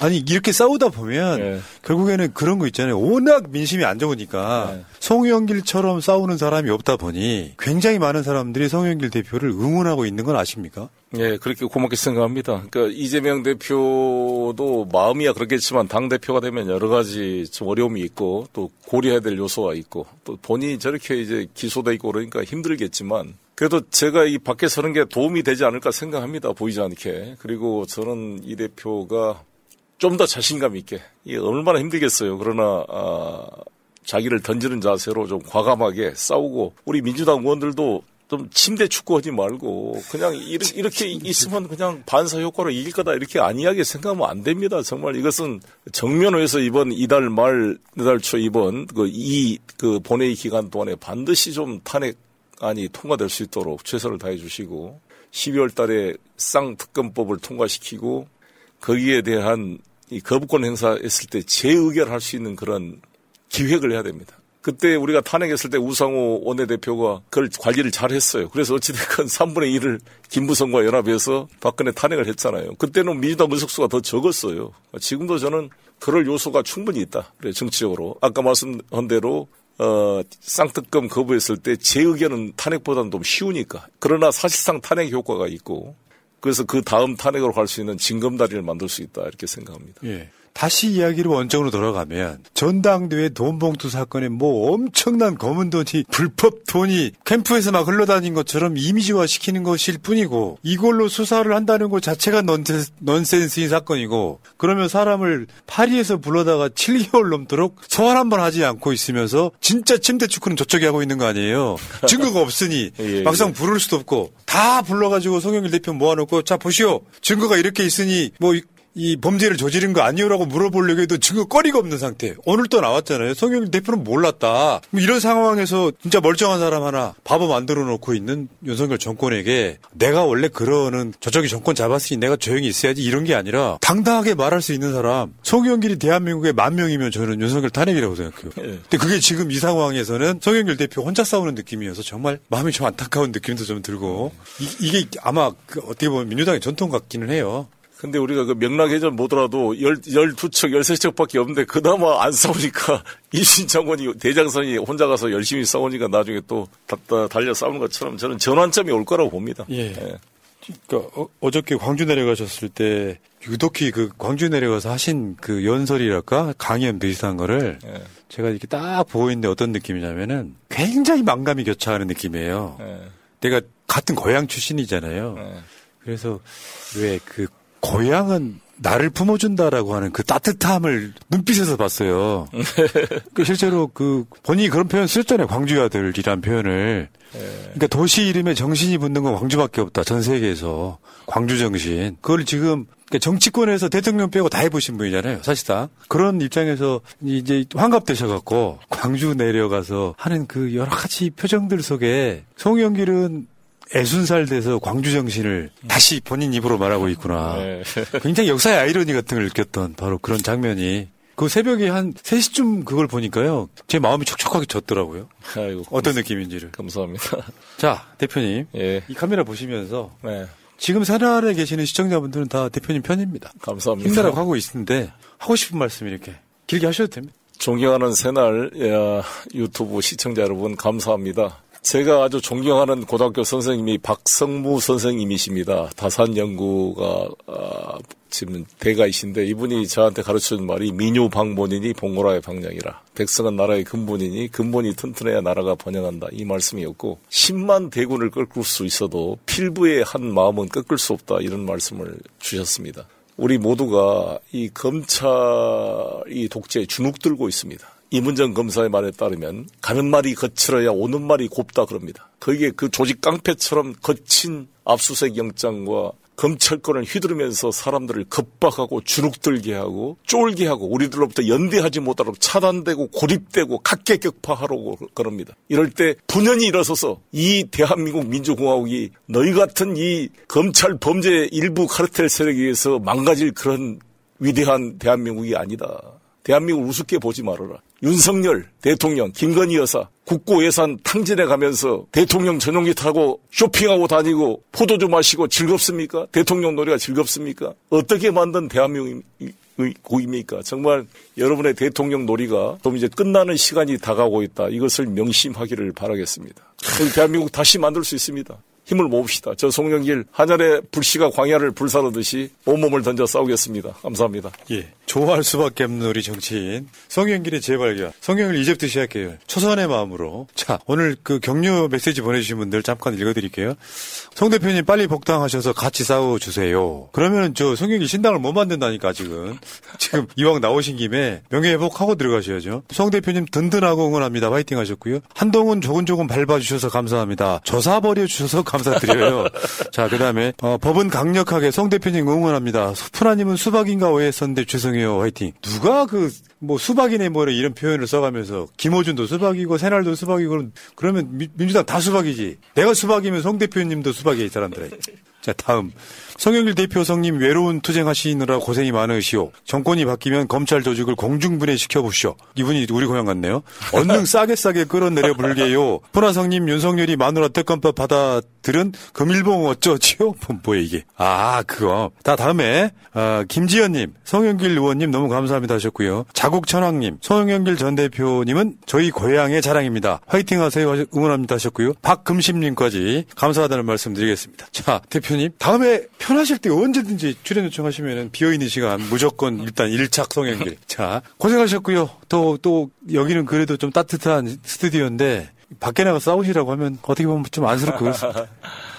아이고 감사합니다. 자, 네, 어, 고맙습니다. 고생하셨고요. 다음에 또 뵙겠습니다. 고맙습니다. 네, 감사합니다. 세상은 오지경 조지경 속이다 결혼 기념일이라고 남편이 꽃을 사왔더라고. 아, 행복하겠다, 언니. 차라리 돈으로 주지. 먹을 수도 없고, 나중에 버리기도 힘들고 말이야. 그러나 마음을 전할 때 꽃보다 좋은 것은 없습니다. 인생에 있어서 돈이 전부는 아닙니다. 꽃은 기쁨과 슬픔을 함께합니다. 새가 날아든다와 연대하는 전국 꽃배달 자미원 꽃집. 010-3608-7576 여보, 고마워. 예, 이재명 당대표의 속개 선언으로 더불어민주당 제188차 최고위원회를 속개하겠습니다. 네, 회의를 속개하겠습니다. 어, 먼저 이재명 당대표의 모두 발언이 있겠습니다. 우리가 사회 공동체를 유지하기 위해서는 비용이 필요합니다. 이 대한민국이라고 하는 거대한 국가 공동체를 유지 운영하기 위해서 그리고 우리 모두에게 필요한 비용을 조달하기 위해서 우리는 국민적 합의를 거쳐서 세금이라고 하는 또는 부담금이라고 하는 제도를 운영합니다. 어, 소득의 공평한 분배, 자원과 기회의 효율적 활용을 위해서 어, 누가 어떤 기회를 가질 것인가를 정하는 것이 바로 법과 제도일 것입니다. 누군가가 고통받을 때 그 고통의 기회를 이용해서 많은 이익을 얻기도 합니다. 이번 코로나 사태 그리고 이번 경제 위기 상태에서 이 위기 덕분에 특별한 과도한 이익을 얻는 영역이 있습니다. 대표적인 게 금융 그리고 에너지 기업들일 겁니다. 부당하게 얻은 것은 아니지만 그러나 누군가의 대다수 국민들의 고통 속에서 그 고통을 기회로 얻은 이 과도한 이익들의 일부를 우리 모두의 이익을 위해서 제대로 사용하자라고 하는 것이 바로 서구 선진 국가들이 도입하고 있는 횡재세라고 하는 것입니다. 이 횡재세는 어, 다른 나라들도 다 도입한 제도이기도 하지만 우리도 반드시 도입해야 될 문제입니다. 고금리로 고통받는 우리 국민들의 어려움을 덜어드리는 또 고에너지 예, 물가 때문에 고통받는 우리 국민들의 삶을 개선하기 위해서 반드시 필요한 제도입니다. 그런데 이 점에 대해서 어, 대통령께서도 어, 여당도 동의하는 것 같습니다. 그런데 문제는 방식입니다. 혹시 여러분 그 자리세하고 세금의 차이를 아십니까? 내용은 어찌 보면 똑같습니다. 아, 똑같은 자리에서 영업을 하는데 누군가 힘센 사람이 대가랍시고 뜯어갑니다. 그걸 보통 우리는 자리세라고 부르죠. 그런데 그 자리에서 누리는 혜택의 일부를 모두를 위해 쓰자라고 합의를 거쳐서 제도를 만들면 그게 바로 세금입니다. 근데 대통령과 이 금융위원장, 금감원장이 예, 취하는 태도들이 약간은 이 법과 제도에서 어긋나 있는 것 같습니다. 금융위원장과 금감원장이 20일에도 금융지주 회장들을 불러놓고 사회적 책임을 얘기하면서 그 부담금을 좀 내라라는 식의 압박을 가했다고 합니다. 제가 이렇게 말씀드리고 싶습니다. 이게 윤석열 특수부 검찰식 표현으로 하면 이런 게 직권남용입니다. 그래서 합법적으로 국민적 합의에 기초해서 횡재세를 도입하는 이 법안 협의에 신속하게 나서 주시기를 바랍니다. 자리세를 뜯을 게 아니라 정당하게 세금을 걷어야 되겠습니다. 노란봉투법, 방송 3법, 이거 대통령께서 즉시 공포해야 합니다. 다시 땡전 뉴스 대신에 땡윤 뉴스가 KBS를 치장하고 있다고 합니다. 수치스럽지 않습니까? 사회와 역사는 앞으로 나아가야 하는데 어찌다 어쩌다가 이 완전히 과거 수십 년 전으로 순식간에 퇴행하고 있습니다. 방송법, 노란봉투법, 합법화업 보장법 즉시 공포하시길 바랍니다. 역사와 민주주의 발전에 역행하는 그런 일들이 기록되지 않기를 바랍니다. 어, 북한이 군사 정찰 위성 발사를 했다고 합니다. 명백한 안보리 결의 위반입니다. 강력하게 규탄합니다. 확고한 군사 대비 태세가 어느 때보다 중요합니다. 전 세계가 먹고 사는 문제를 해결하기 위해서 서로 적대하면서도 협력하는 현상을 우리가 목격했습니다.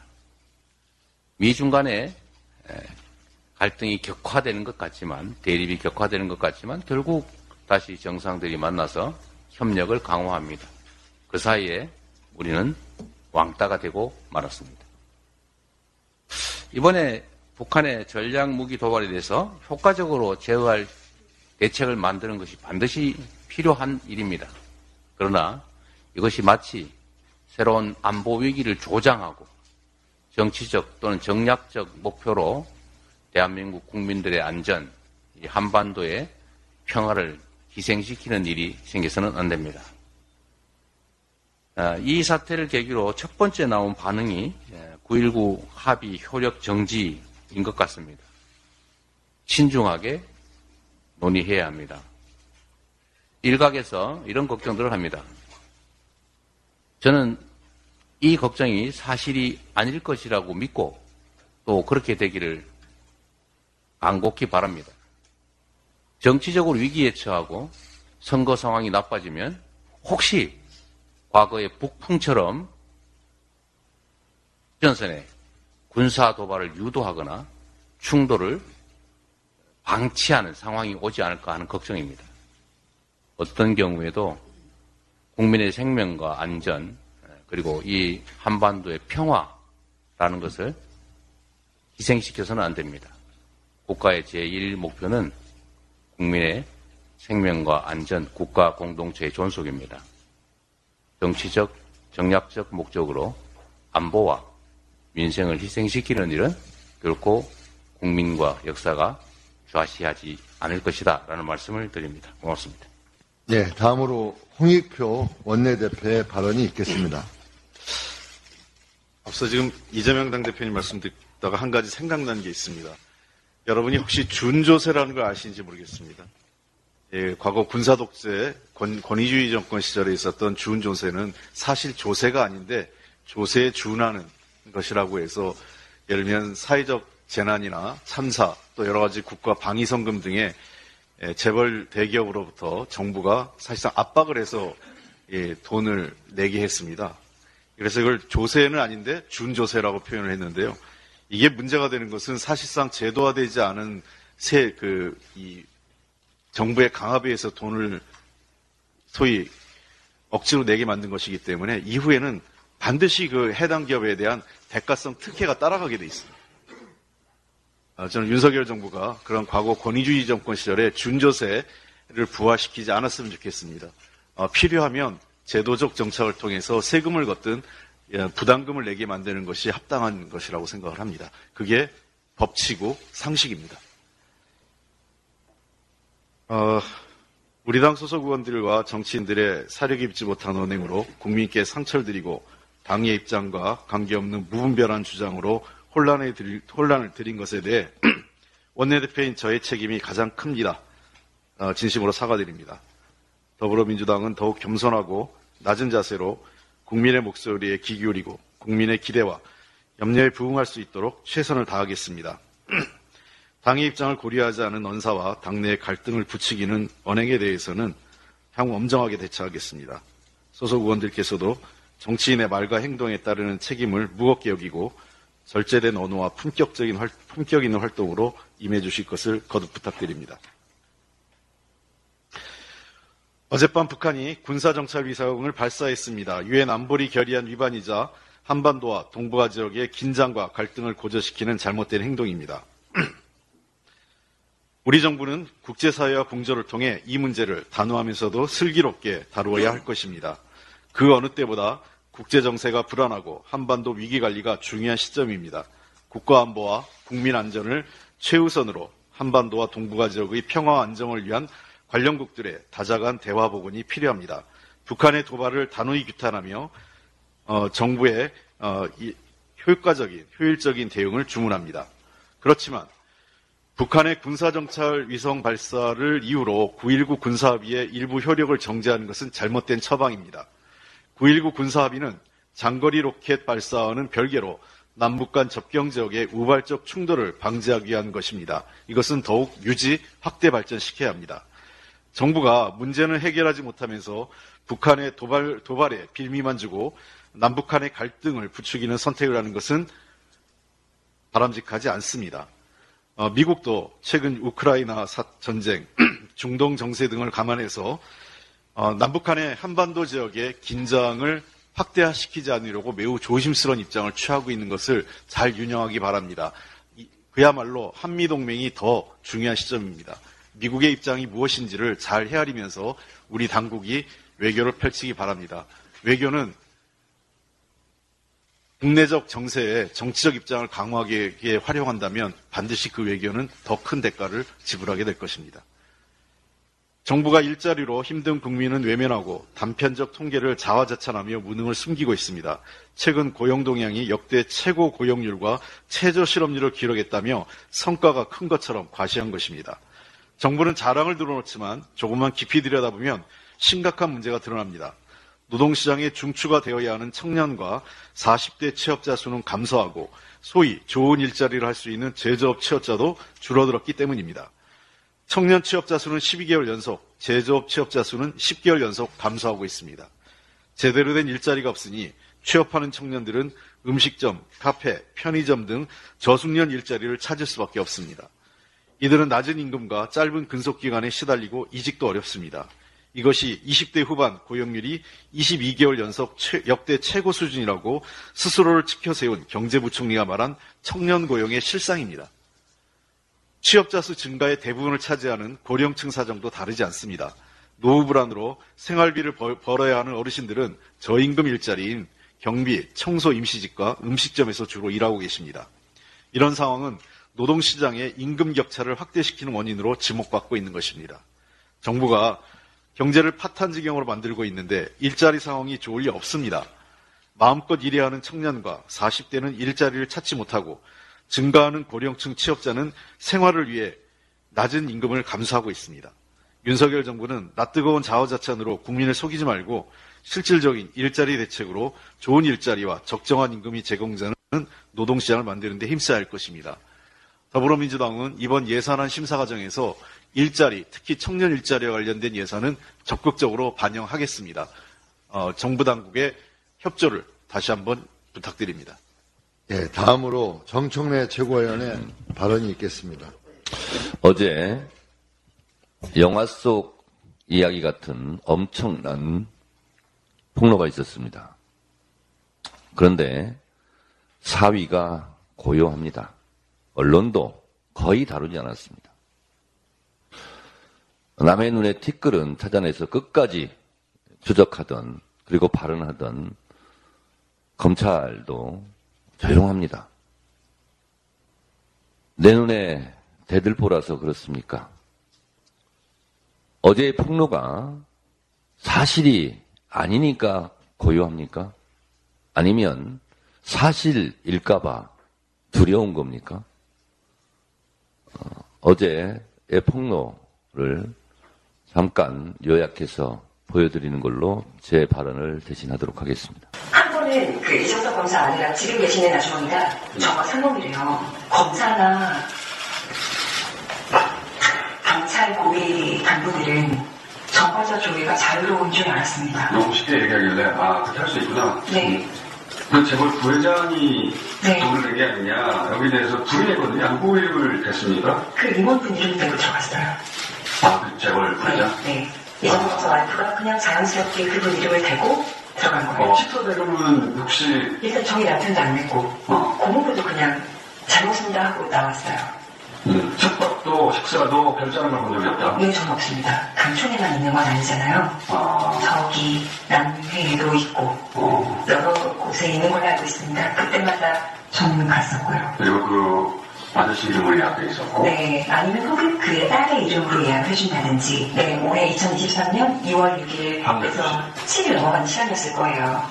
경찰을 먼저 112 신고해서 불렀어요. 두 분이 먼저 왔고 제가 남편이 약에 취한 동영상과 함께 자료들을 보여줬더니 소변검사가 받겠냐고 물어봤는데 남편이 받겠다고 얘기를 해서 음. 출동한 경찰분들이 소변검사에서 강력계 검사 도구를 가지고 오라고 음. 현관 밖으로 나가서 이제 강력 경사들에게 진술을 해요. 지금 들어가서 검사를 할까 이런 이야기들이 어. 있었는데 전화가 와요. 저하고 이야기를 나누고 있던 강력계 형사 두 명에게 전화가 왔어요. 들어오라고. 어, 들어오라고? 네. 그냥 들어오라고? 여기 카메라어요 그냥? 네. 그리고 그 다음 날 무슨 일이 있습니까? 저는 아이가 집에 있으니까 현관문을 열고 집에 들어갔거든요. 네. 근데 거기 딱 이정석 검사 와이프가 앉아있는 거죠. 고무부의 개입구나, 큰일 났구나. 확인할 수 없는데 네, 학교 등교를 시키고 저는 수사검사소로 바로 가게 됐어요. 2월 7일 이거 신고하러 왔다. 폭행으로는 고소, 마약으로는 고발을 했거든요. 그 당시에 수사관분들은 잘 진행을 해주셨어요. 너무 중요한 증거이기 때문에 절대 잃어버리지 말라고 꼭잘 가지고 있어야 된다고까지 하면서 그래서 전화를 받았는데 그 마약 사건 수사관이 자기가 개인적인 사정으로 발령이 나서 이 사건을 더 이상 못 맡게 되어 전화를 했다는 거예요. 그렇게 바뀐 수사관 여섯 명이에요. 두 번째 분은 어 그러세요. 그 증거물 내십시오 하고 변호사랑 같이 나가서 증거물 받기로 한 분이에요. 예. 근데 증거물 내놓으니까 아 가져가시라고. 세 번째가 유령 수사관. 약속도 잡았고. 이 사람 누구냐? 시간도 잡았고. 만나기로 한 날이에요 그날이. 그런데 갔더니 그런 수사관이 없대요? 없대요. 네 번째는 계속 또 이름만 보내왔어요. 다섯 번째는 마약 수사팀이 수사검찰서에 처음으로 꾸려진 날이거든요. 그 마수팀 팀장이 마수팀 팀장에게 가서 진술을 하죠. 2차 진술을. 그런데 저쪽 변호사가 예. 자기 수사기관을 상대로 음, 법적 대응을 할 수도 있다는 거예요. 이 증거물을 받아주면. 여섯 번째는요? 디지털 경제팀인가 어떤 분 하나가 차출이 돼서 그분 제 사건을 맡았어요. 그래서 좀 진행됐어요? 아니요. 팀장님이 하지 말라 그랬다. 제 거 하나 했죠. 휴대전화, SD카드를 이제 서울청 수사관이 뽑으려고 하는데 SD카드가 없는 거예요. 스타일을 넣어서 줬는데 SD카드를 본인들이 다 확인하고 휴대전화, SD카드 포렌식하달라고 그 마스팅 팀장이 써서 예. 봉투에 넣어가지고 증거물을 보낸 건데 그거 영상이 있으니까 네, 여섯 번째 수사관한테 SD카드 어디 갔습니까? 어. 라고 수사관이 물어봤더니 대답을 안 해요. 그럼 다 돌려달라 해서 받아서 개인적으로 포렌식을 아, 맡았어요. 그러면 그 안에 뭐가 있었습니까? 가족들 간의 대화, 또 마약을 언제 했다고 특정할 수 있는 그 날짜의 사진들. 예를 들면 그 리조트 사진 같은 그렇게 사연을 네, 법을 받게 하고 싶어요, 저는. 더 이상 피해자 생기면 안 되잖아요. 이걸 고쳐주셔야죠, 입법 기관인데. 바꿔주실 힘이 있잖아요. 음, 이런 일 다시 없도록 네, 해주셔야죠.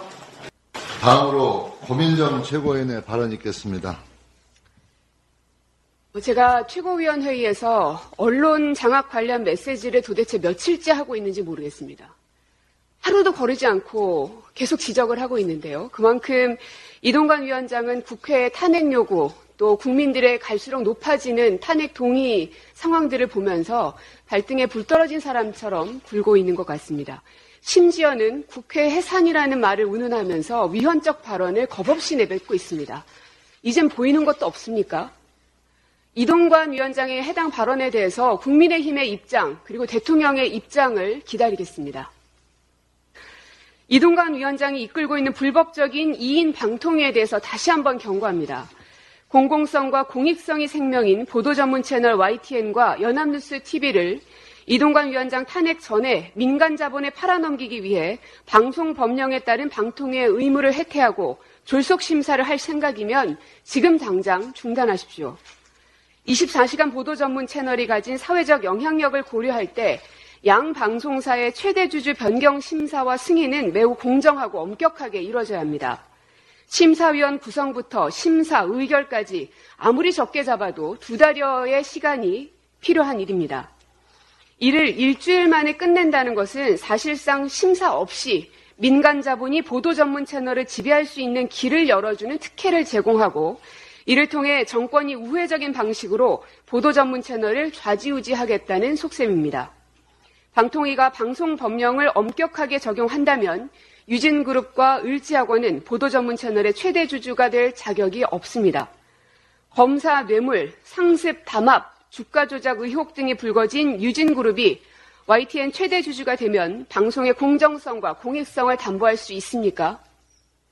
의료법인 운영자 지위를 인용한, 이용한 상습적 마약성 진통제 투약, 수백억대 시세 차익을 남긴 갑질 투기 의혹이 불거진 을지 학원이 연합뉴스 TV의 최대 주주가 될 자격이 있습니까? 방송 장악에 나서고 있는 윤석열 정권 뜻대로 YTN과 연합뉴스 TV 민영화 조치가 성공해서는 안 될 것입니다. 아, 그렇게 되면 역사는 그 일을 언론 자유 훼손과 민주주의 파괴 폭거로 기록할 것입니다. 이동관의 병풍 뒤에서 진행되고 있다는 심사위원단 구성에도 주목하고 있습니다. 만약 심사위원들이 방통위의 위법적 졸속 심사에 들러리 역할을 한다면 이 또한 사법적 책임으로부터 자유롭지 못할 것입니다. 심사위원단은 오직 방송 법령에 따라서 유진그룹과 을지학원이 보도 전문 채널 최대 주주 자격이 있는지 역사와 국민 앞에 떳떳한 심사를 해야 합니다.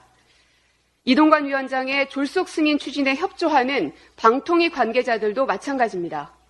심사 관련 실무를 담당하고 있는 방송정책국 등 관계자들은 공무원으로서 법령을 준수해야 하고 의무 없는 일을 해서는 안 될 것입니다. 만에 하나 위법 행위를 저지를 경우에는 법적 책임을 져야 될 것이란 점도 잊지 마십시오. YTN과 연합뉴스TV 경영권 매각 졸속 승인에 협조하는 것은 방송 법령에 따른 엄격하고 공정한 심사 의무를 해태하는 불법에 방통위 관계자들이 판을 깔아주는 것임을 명심해야 할 것입니다. 예. 박찬대 최고위원의 발언이 있겠습니다. 위기 상황만 되면 사라지는 대통령. 정상회담 때문이라고요? 정상입니까? 10월 말 기준 윤 대통령 취임 1년 반 93개 국가 142회 정상회담을 했다는데 정상입니까? 비정상입니까? 초유의 국가 행정 전산망 먹통 사태에 대해 국정을 책임지는 대통령께서 사과까지는 아니더라도 최소한 유감 표명이라도 할 줄 알았습니다. 혹시나 했지만 역시나 윤석열 대통령은 이번에도 도망치듯 외국으로 떠났습니다. 카카오 먹통 사태 당시 대한민국이 곧 망할 것처럼 질책하더니 정작 카카오 먹통과는 비할 바 없이 중대한 국가 행정 전산망 먹통 사태에는 묵묵부답입니다. 참으로 어이가 없고 한심한 내로남불이자 무책임입니다. 국정운영 최고 책임자로서 국민께 사과하고 빠른 사태 수습과 대책 마련에 나서는 것이 정상이고 상식 아닙니까? 윤석열 대통령이 위기 상황에서 사라진 것은 이번이 처음이 아닙니다. 북한 무인기가 서울 영공을 유유히 활공하다 돌아갔을 때도 대통령은 보이질 않았습니다. 윤석열 대통령은 NSC 회의 소집조차 하지 않았고 심지어 저녁에는 아무 일도 없었다는 듯이 관저에서 만찬을 즐겼습니다. 군 통수권자라는 자각이 전혀 보이지 않는 행보였습니다. 지난 여름 심각한 호우 피해가 발생했을 때도 외국에 있던 윤석열 대통령은 귀국 대신 우크라이나 행을 택했습니다. 우리 국민의 안정과 생명을 외면한 처사였습니다. 이번에도 마찬가지입니다.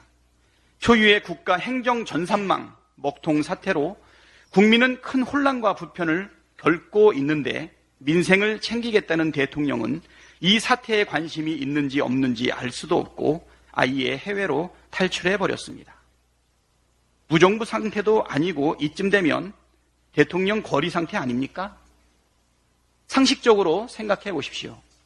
입만 열면 국가 정책에 일대 혼선이 생기고 국민의 삶에는 관심도 없고 문제가 생기면 호통만 치고 책임은 죄다 아랫사람들에게 떠 넘길 거라면 대통령은 도대체 왜 필요합니까?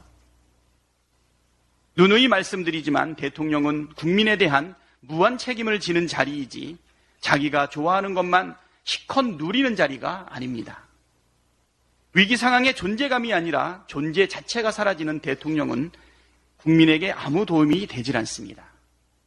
윤석열 대통령이 국민을 계속 외면한다면 국민도 반드시 외면할 것입니다.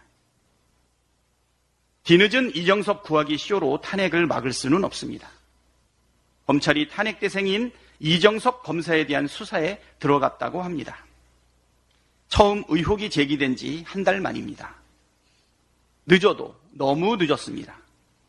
50억 클럽 특검법이 가시화되자 갑작스레 곽상도 전 의원을 압수수색했던 때의 모습과 자연스럽게 오버랩됩니다. 본질적인 제19 봐주기 뒷북 수사 의혹을 피해가기 어렵습니다. 제기된 혐의 중 가장 가벼운 사안을 골라 압수수색하고 휴대폰을 압수수색했다는 소식도 들리지 않는 걸 보면 뒤늦은 수사 개시가 증거 인멸할 시간을 벌어주고 탄핵 여론을 무마하려는 꼼수로 비칠 뿐입니다. 그러나 탄핵을 피하기엔 이정섭 검사가 받는 의혹이 매우 다양하고 심각합니다. 처가 골프장 관련 청탁 금지법 위반이나 리조트 향응 관련 뇌물 및 청탁금지법 위반, 자녀 학교 관련 위장 전입은 애교 수준입니다. 이정석 검사의 처남댁이 직접 경찰에 신고하고 최근에도 언론에 증언하고 있는 처남, 대마 혐의 관련 직권남용 의혹은 사실일 경우 매우 심각한 사안입니다. 검찰 수사와 무관하게 국회는 비검사 탄핵으로 제 할 일을 해야 합니다. 그것이 검사도 법을 위반하면 처벌받는다는 상식과 원칙을 세우는 길입니다. 다음으로 서영교 최고위원의 발언이 있겠습니다. 오늘 영상을 잘 보았습니다. 그 이정섭 검사, 비리 검사의 처남댁인 분이 나와서 저렇게 말씀을 하시는데 얼마나 많은 갈등이 있었을까요? 얼마나 많은 고통이 있었을까요? 가족의 이야기입니다. 아이들이 있습니다. 그럼에도 불구하고 이야기하지 않을 수 없는 상황까지 왔습니다. 그분이 그런 이야기를 해서 이정석 검사의 비리가 만천하에 드러났습니다. 이것은 언론이 보도해 주셔야 합니다. 그래서 세상에 잘못된 것은 잘못되었다고 이야기하게 해줘야 합니다. 그리고 여기에 얼마나 많은 권력이 개입되어 있는지 우리는 낱낱이 밝혀야 합니다. 윤석열 정권 들어서면서 한동훈 법무부 장관 마약을 이야기했습니다. 그런데 이 마약이 끝내 부메랑이 되어서 윤석열 정권과 한동훈 장관 그리고 국힘당에게 부메랑으로 되돌아가고 있습니다. 이정섭 검사 부인이 밝힌 이정섭의 처남 마약 사건은 누가 무마시킨 겁니까? 경찰은 왜 왔다가 되돌아가고 여섯 번이나 경찰 담당자가 바뀐 겁니까? SD 카드는 어디로 간 겁니까? 이에 대해서 경찰이 입장을 내야 합니다.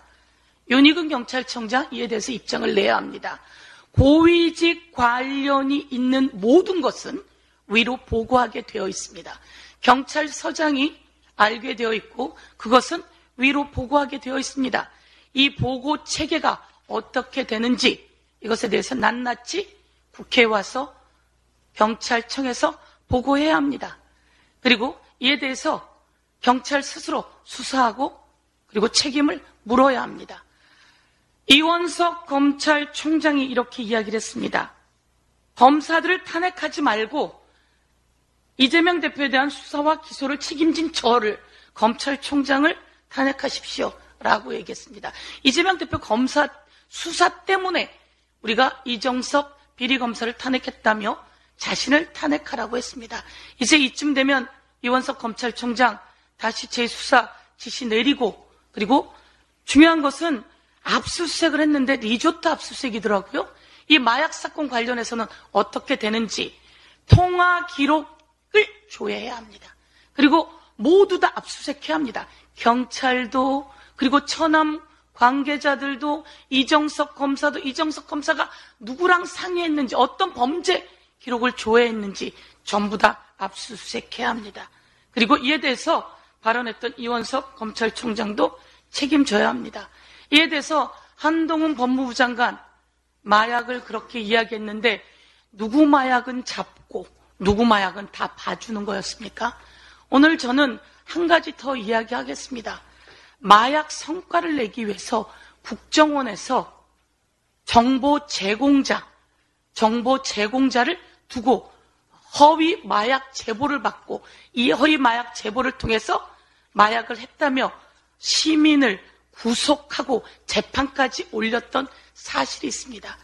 허위 제보 로 일반 시민을 재판까지 받게 하는 그런 사건을 만들고 그러면서 마약 성과는 내고 이렇게 검사의 처남 그리고 검사가 관계된 마약 사건은 무마시킨 것에 대해서 한동훈 법무부 장관이 책임져야 합니다. 한동훈 법무부 장관 이와 관련해서 한 가지만 더 제공하겠습니다. 이정섭 처남이 이정섭 처남 댁에게 쓴 각서입니다. 이 각서가 이정섭 처남이 그렇게 합니다. 대마초를 피지 않겠다. 라고 각서를 썼습니다. 이런 각서가 있음에도 불구하고 3개월 후에 이정섭 처남은 풀려 불기소됩니다. 이에 대해서 책임을 묻겠습니다. 한동훈 장관 정치적 중립 지켜야 합니다. 요즘 한동훈 장관의 발언이 과간입니다. 공무원은 정치적 중립을 지켜야 하는 것 모두 다 알고 있을 겁니다. 공직선거법 구조, 공무원 중립의 의무입니다. 공무원은 부당한 영향력을 행사, 기타 선거 결과에 영향을 미치는 행위를 해서는 안 된다. 공무원은 정치적 중립을 지켜야 하는 자다라고 하는 것이 선거법 제9조에 명확히 나와 있습니다. 그런데 선거법, 공직선거법 구조를 위반하고 있습니다. 이에 대해서 경고합니다. 이에 대해서 법적 책임도 질 것을 촉구하겠습니다. 이상입니다. 다음으로 장경태 최고위원의 발언이 있겠습니다. 정치 검찰이 자신들의 부정부패가 속속들이 나오자 수사 미천을 드러내며 무리수를 두고 있습니다. 얼마나 조급했으면 지지 모임에 참석한 명단을 공개하고서 마치 돈 봉투를 받은 것처럼 아무 말 대잔치, 아무나 명단을 발표했습니다. 인격 모독이자 법치주의에 대한 말살입니다. 자, 이제 검찰은 주장에 대한 증거와 근거를 제시하시기 바랍니다. 조작과 날조만으로는 안 될 것 같으니 조작, 왜곡으로 어떻게든, 어떻게든 여론을 호도해 보겠다는 속셈입니까? 정치검찰의 허무 맹랑한 주장에 재판과는 직접 관련 없는 사항이나 오해의 소지가 있다고 오히려 재판부가 나서서 제지했다고 합니다. 차고 넘친다던 증거들은 어디에 간 것입니까? 국회 본회의장에서 부스럭 소리 운운하던 한동훈 장관은 어디 간 겁니까? 대구 등에 가면서 출마 명당짜리나 보고 다닐 때입니까? 그런데 김연아, 박순자 등 국민의힘 출신 전현직 의원들의 돈봉투건은 어떻게 됐습니까? 그런 검찰은 김건희 여사 수사는 안 하십니까? 검찰의 아무 말 잔치에 이어 국민의힘이 청년 예산을 가지고 거짓말 잔치를 벌이고 있습니다. 지난 6월 국민의힘 김기현 대표가 약속했던 중위소득 100% 이하 가구 학자금 대출이자 면제 예산 452억 원은 전혀 반영되지 않았고 지난 8월 국민의힘 정책위가 발표했던 질병을 앓거나 장애가 있는 가족 돌봄을 하는 청년들에게 돌봄 코디네이터 1만 명을 지원하겠다던 약속은 24명의 예산만 반영됐습니다. 네, 맞습니다. 1만 명이 아닌 24명이었습니다. 저도 오타인 줄 알았습니다. 청년들의 마음, 청심을 각별히 챙기겠다던 김기현 대표의 말은 청년들에게 뒤통수로 돌아온 것입니다. R&D, 청년 예산 삭감 등 야당이 반대하고 복원하려 하자 말로만 복원을 외치고 행동은 반대로 하고 있습니다. 양두구육 여당, 양두구육 예산이 따로 없습니다. 윤재혁 원내대표는 뒤늦게 아직 예산 심사 중이다. 본격적으로 심사하면서 특별히 챙기겠다고 밝혔습니다. 아직까지도 본격 심사를 안 하시고 뭐하고 계셨던 것입니까? 하기 싫거나 용산 눈치가 보이신다면 야당의 청년 예산 회복에 무임승차하셔도 좋습니다.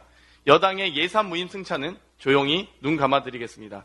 대신 남은 예산 심사 기간 동안 조용히 잘 따라오시기 바랍니다. 이상입니다. 이거 제가 잘 든 거예요? 네, 감사합니다. 근데 이것이 이걸 보니까 아까도 말씀드렸는데 정부 여당이 거짓말을 너무 많이 하는 것 같습니다. 예, 끝까지 반대하다가 어쩔 수 없이 국민들의 동의를 받고 난 다음에 자기들이 했다. 예, 최종적으로 우리 야당 주장에 동의해 주시는 건 고맙긴 한데 거짓말은 안 했으면 좋겠습니다. 이 곧 조작 전문당, 거짓말 전문당으로 전락할 수도 있습니다. 잘 들었어요, 제가? 다음으로 서은석 최고위원의 발언이 있겠습니다. 3개월 연속 소비자 물가 상승, 은행 예금 금리 인하, 그리고 대출 금리 인상, 역대급 수출 적자 장기화, 윤석열 정권의 무능을 규탄하기 앞서 고통받는 서민과 국민을 생각하면 가슴이 아픕니다. 추운 겨울이 서민을 덮치고 있습니다. 기초생활수급자, 차상위 계층은 물론이고 고통받는 영세 자영업자와 비정규직 노동자의 삶을 보호하기 위한 대책을 야당, 민주당이라도 최대한 준비해야 합니다. 해도 해도 너무한 윤석열 정권의 무능한 경제 운영, 소도둑이 바늘 도둑을 나무라는 격인 윤석열 정권 권력기관의 염치 없는 뻔뻔함, 자신들의 무능과 뻔뻔함을 감추기 위한 방송 장악, 물론 이런 일에 분노하지 않는다면 대한민국을 사랑하지 않는 것입니다. 그러나 우리 민주당은 분노하기에 앞서 윤석열 정권의 폭정으로 고통받는 국민에게 겸허한 자세를 가져야 합니다. 윤석열 정권의 집권을 막지 못하고 윤석열 정권의 총체적 폭정을 막지 못하여 국민 여러분께 진심으로 죄송합니다. 2019년 3월 29일 윤석열 검사장 주재로 한동훈 3차장 검사 산하, 검사 산하 검사들이 성남시 청계산 자락 유원지에 위치한 유명 한우집에서 250만 원어치 식사를 했다고 합니다. 업무 추진비를 사용했다고 합니다. 이런 일은 뻔뻔하게 감추고 야당 인사들의 출퇴근 시간까지 표적 조사, 표적 조사하여 공격하는 자신들의 본 모습을 감추기 위해서 이동관 방통위원장을 앞장세워 방송을 장악하고 땡뉴 뉴스로 국민을 속이려 하는 윤석열 정권입니다. 이런 일에 분노한 마음이 들더라도 고통받는 것은 국민의 삶이라는 것을 잊지 않고 자중자애해야 할 것입니다. 이재명 당대표께서 어제 한 말처럼 국민의 공복인 정치인은 언제나 겸허하게 국민을 두려워하고 섬겨야 합니다. 정치인에게 말 한마디는 천근의 무게를 지녔습니다. 말과 행동 하나하나에 늘 진중하고 세심해야 합니다. 다시 한번 윤석열 정권의 무능과 폭정에 고통받는 국민 여러분께 고개 숙여 위로의 말씀을 올립니다. 민주당이 더 혁신하고 더 노력하겠습니다. 마지막으로 박정현 최고위원의 발언이 있겠습니다. KBS 박민 사장이 추진하는 공영방송 정상화는 국민 시청권 침해와 비정규직 제작진에 대한 탄압입니다. 박민 사장의 사퇴만이 공영방송 KBS를 정상화할 수 있습니다. 한국인이 좋아하는 방송 영상 프로그램 전체 4위, 시사교양 부분 1위. 그런데 13일 아침 난데없이 편성표에서 사라졌다 16일 폐지 확정. 고정 출연자는 고사하고 진행자도 몰랐던 프로그램 폐지. 박민 사장이 취임하면서 점령군처럼 밀어냈던 국민이 사랑한 프로그램 더 라이브. 더 라이브 폐지로 편성권과 국민 시청권 침해는 물론이고 매일 밤 자정까지 생방송에 헌신했던 수많은 프리랜서 제작진들이 하루아침에 일자리를 잃게 되었습니다. KBS 측이 16일 더 라이브 폐지를 확정하고도 4주간 대체 편성 프로그램을 내보내고 폐지하는 것은 프리랜서 제작진과 계약을 종료할 경우 4주 전에 통보해야 한다는 KBS 프리랜스, 프리랜서 계약서 내용을 어기지 않으면서 부당 해고라는 법적 책임을 회피하기 위한 박민 사장의 꼼수입니다. 프리랜서 제작진은 열악한 처우에도 국민들에게 사랑과 신뢰를 받는다는 자부심으로 밤낮 없이 일했는데 땡윤 뉴스만 부활시킨 박민 사장은 제작진에 대한 탄압으로 답했습니다. 지금 KBS 시청자 청원 게시판은 더 라이브 폐지 철회와 박민 사장 사퇴를 요구하는 시청자들의 글로 도배되고 있습니다. 공영방송 KBS의 주인은 국민입니다. 국민이 시청자가 말씀하십니다. 박민 사장은 아웃입니다. 윤석열 대통령은 민생 법안인 노란봉투법을 즉각 공포하고 시행하십시오. 하청 노동자들이 원청과 실질적인 교섭을 할 수 있도록 하고 파업에 대한 기업의 무분별한 손해배상 청구를 제한하는 노랑봉투법이 지난 9일 국회를 통과하고 대통령의 공포를 기다리고 있습니다. 최근 민주노총이 실시한 여론조사에 의하면 국민 10명 중 6명 이상이 노란 봉투에 대한 대통령의 거부권 행사는 부적절하다고 답했고 국제노동계에서도 법 시행을 촉구하고 있고 전국 변호사와 교수 등 전문가 천여 명, 시민사회 원로들도 노란봉투법이 즉각 공포되어야 한다고 촉구하고 있습니다. 법학자들은 윤 대통령의 너무 잦은 거부권 행사가 국회 입법권을 무력화시킨다고 비판하고 있습니다. 거의 매달 해외 순방을 가시느라고 민생을 돌볼 여력이 없는 윤석열 대통령. 노동자를 살리는 민생 법안이자 국가 경쟁력을 높일 수 있는 노란 봉두법을 즉각 공포해 국민의 목소리를 경청하는 민생 대통령으로 거듭나시기 바랍니다.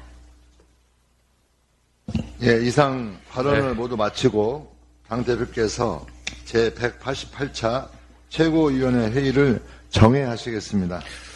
네, 오늘은 뭐 최고위원회의에 논의 의지가 참 많은 것 같습니다. 어, 저는 어, 아까 그 이정섭 검사인가요?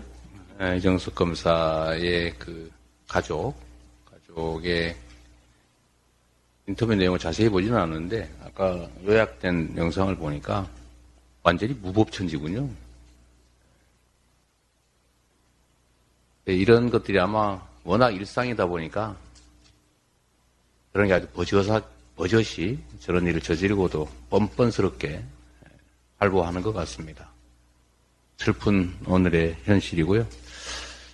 어, 아까 제가 그 장채고인님 글 들어드린 이유는 이 저희가 학자금 지원법, 대학생 학자금 지원법을 에, 저희가 계속 추진을 했는데 국민의힘이 지금까지 계속 발목을 잡아가지고 추진하지 못하다 최근에 아, 뭐 의견 접근이 좀 된 것 같습니다. 지금이라도 입장을 바꿔서 에, 학자금 지원법 입법에 참여해 주신 것은 정부 여당에 고맙게 생각하는데 또 거짓말 비슷하게 이거 지금 본인들이 했, 했다고 이렇게 지금 한다는 거 아닙니까? 음. 이거 말만 하고 행동을 하지 않더니 이제는 이때까지 반대하다가 결국 야당 안에 힘겹게 동의하면서 마치 자신들이 하는 일처럼 이런 식으로 왜곡 조작을 일삼는데 국민의 힘에도 이런 말씀 꼭 드리고 싶습니다. 없는 사실을 지어내거나 또 있는 사실을 조작 왜곡해서 잠시 국민들이 속는 것 같아도 그런 거짓말 조작으로 결코 정치를 성공할 수 없다 이 말씀 드립니다.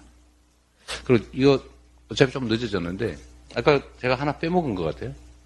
이 자릿세 횡재세 사이에 준조세가 있다는 사실을 몰랐는데 이 세 가지의 차이점이 있습니다. 예. 자릿세하고 횡재세는 정말 공기, 본질적인 차이가 있는데 자릿세는 힘자랑입니다. 힘자랑. 횡재세는 합의죠. 상대에게도 어, 동의를 구해야 되는 제도를 또 법을 만드는 것이어서 이건 노력이 필요하지만 자릿세를 뜯는 데는 힘만 필요합니다. 그리고 뜯을 때는 기분 좋겠죠. 이게 소위 조폭들의 심리입니다. 자, 이상으로 회의를 잠시 정리하겠습니다. 이게 나라냐 이게 나라냐 우리는 끝까지 간다 촛불이 이긴다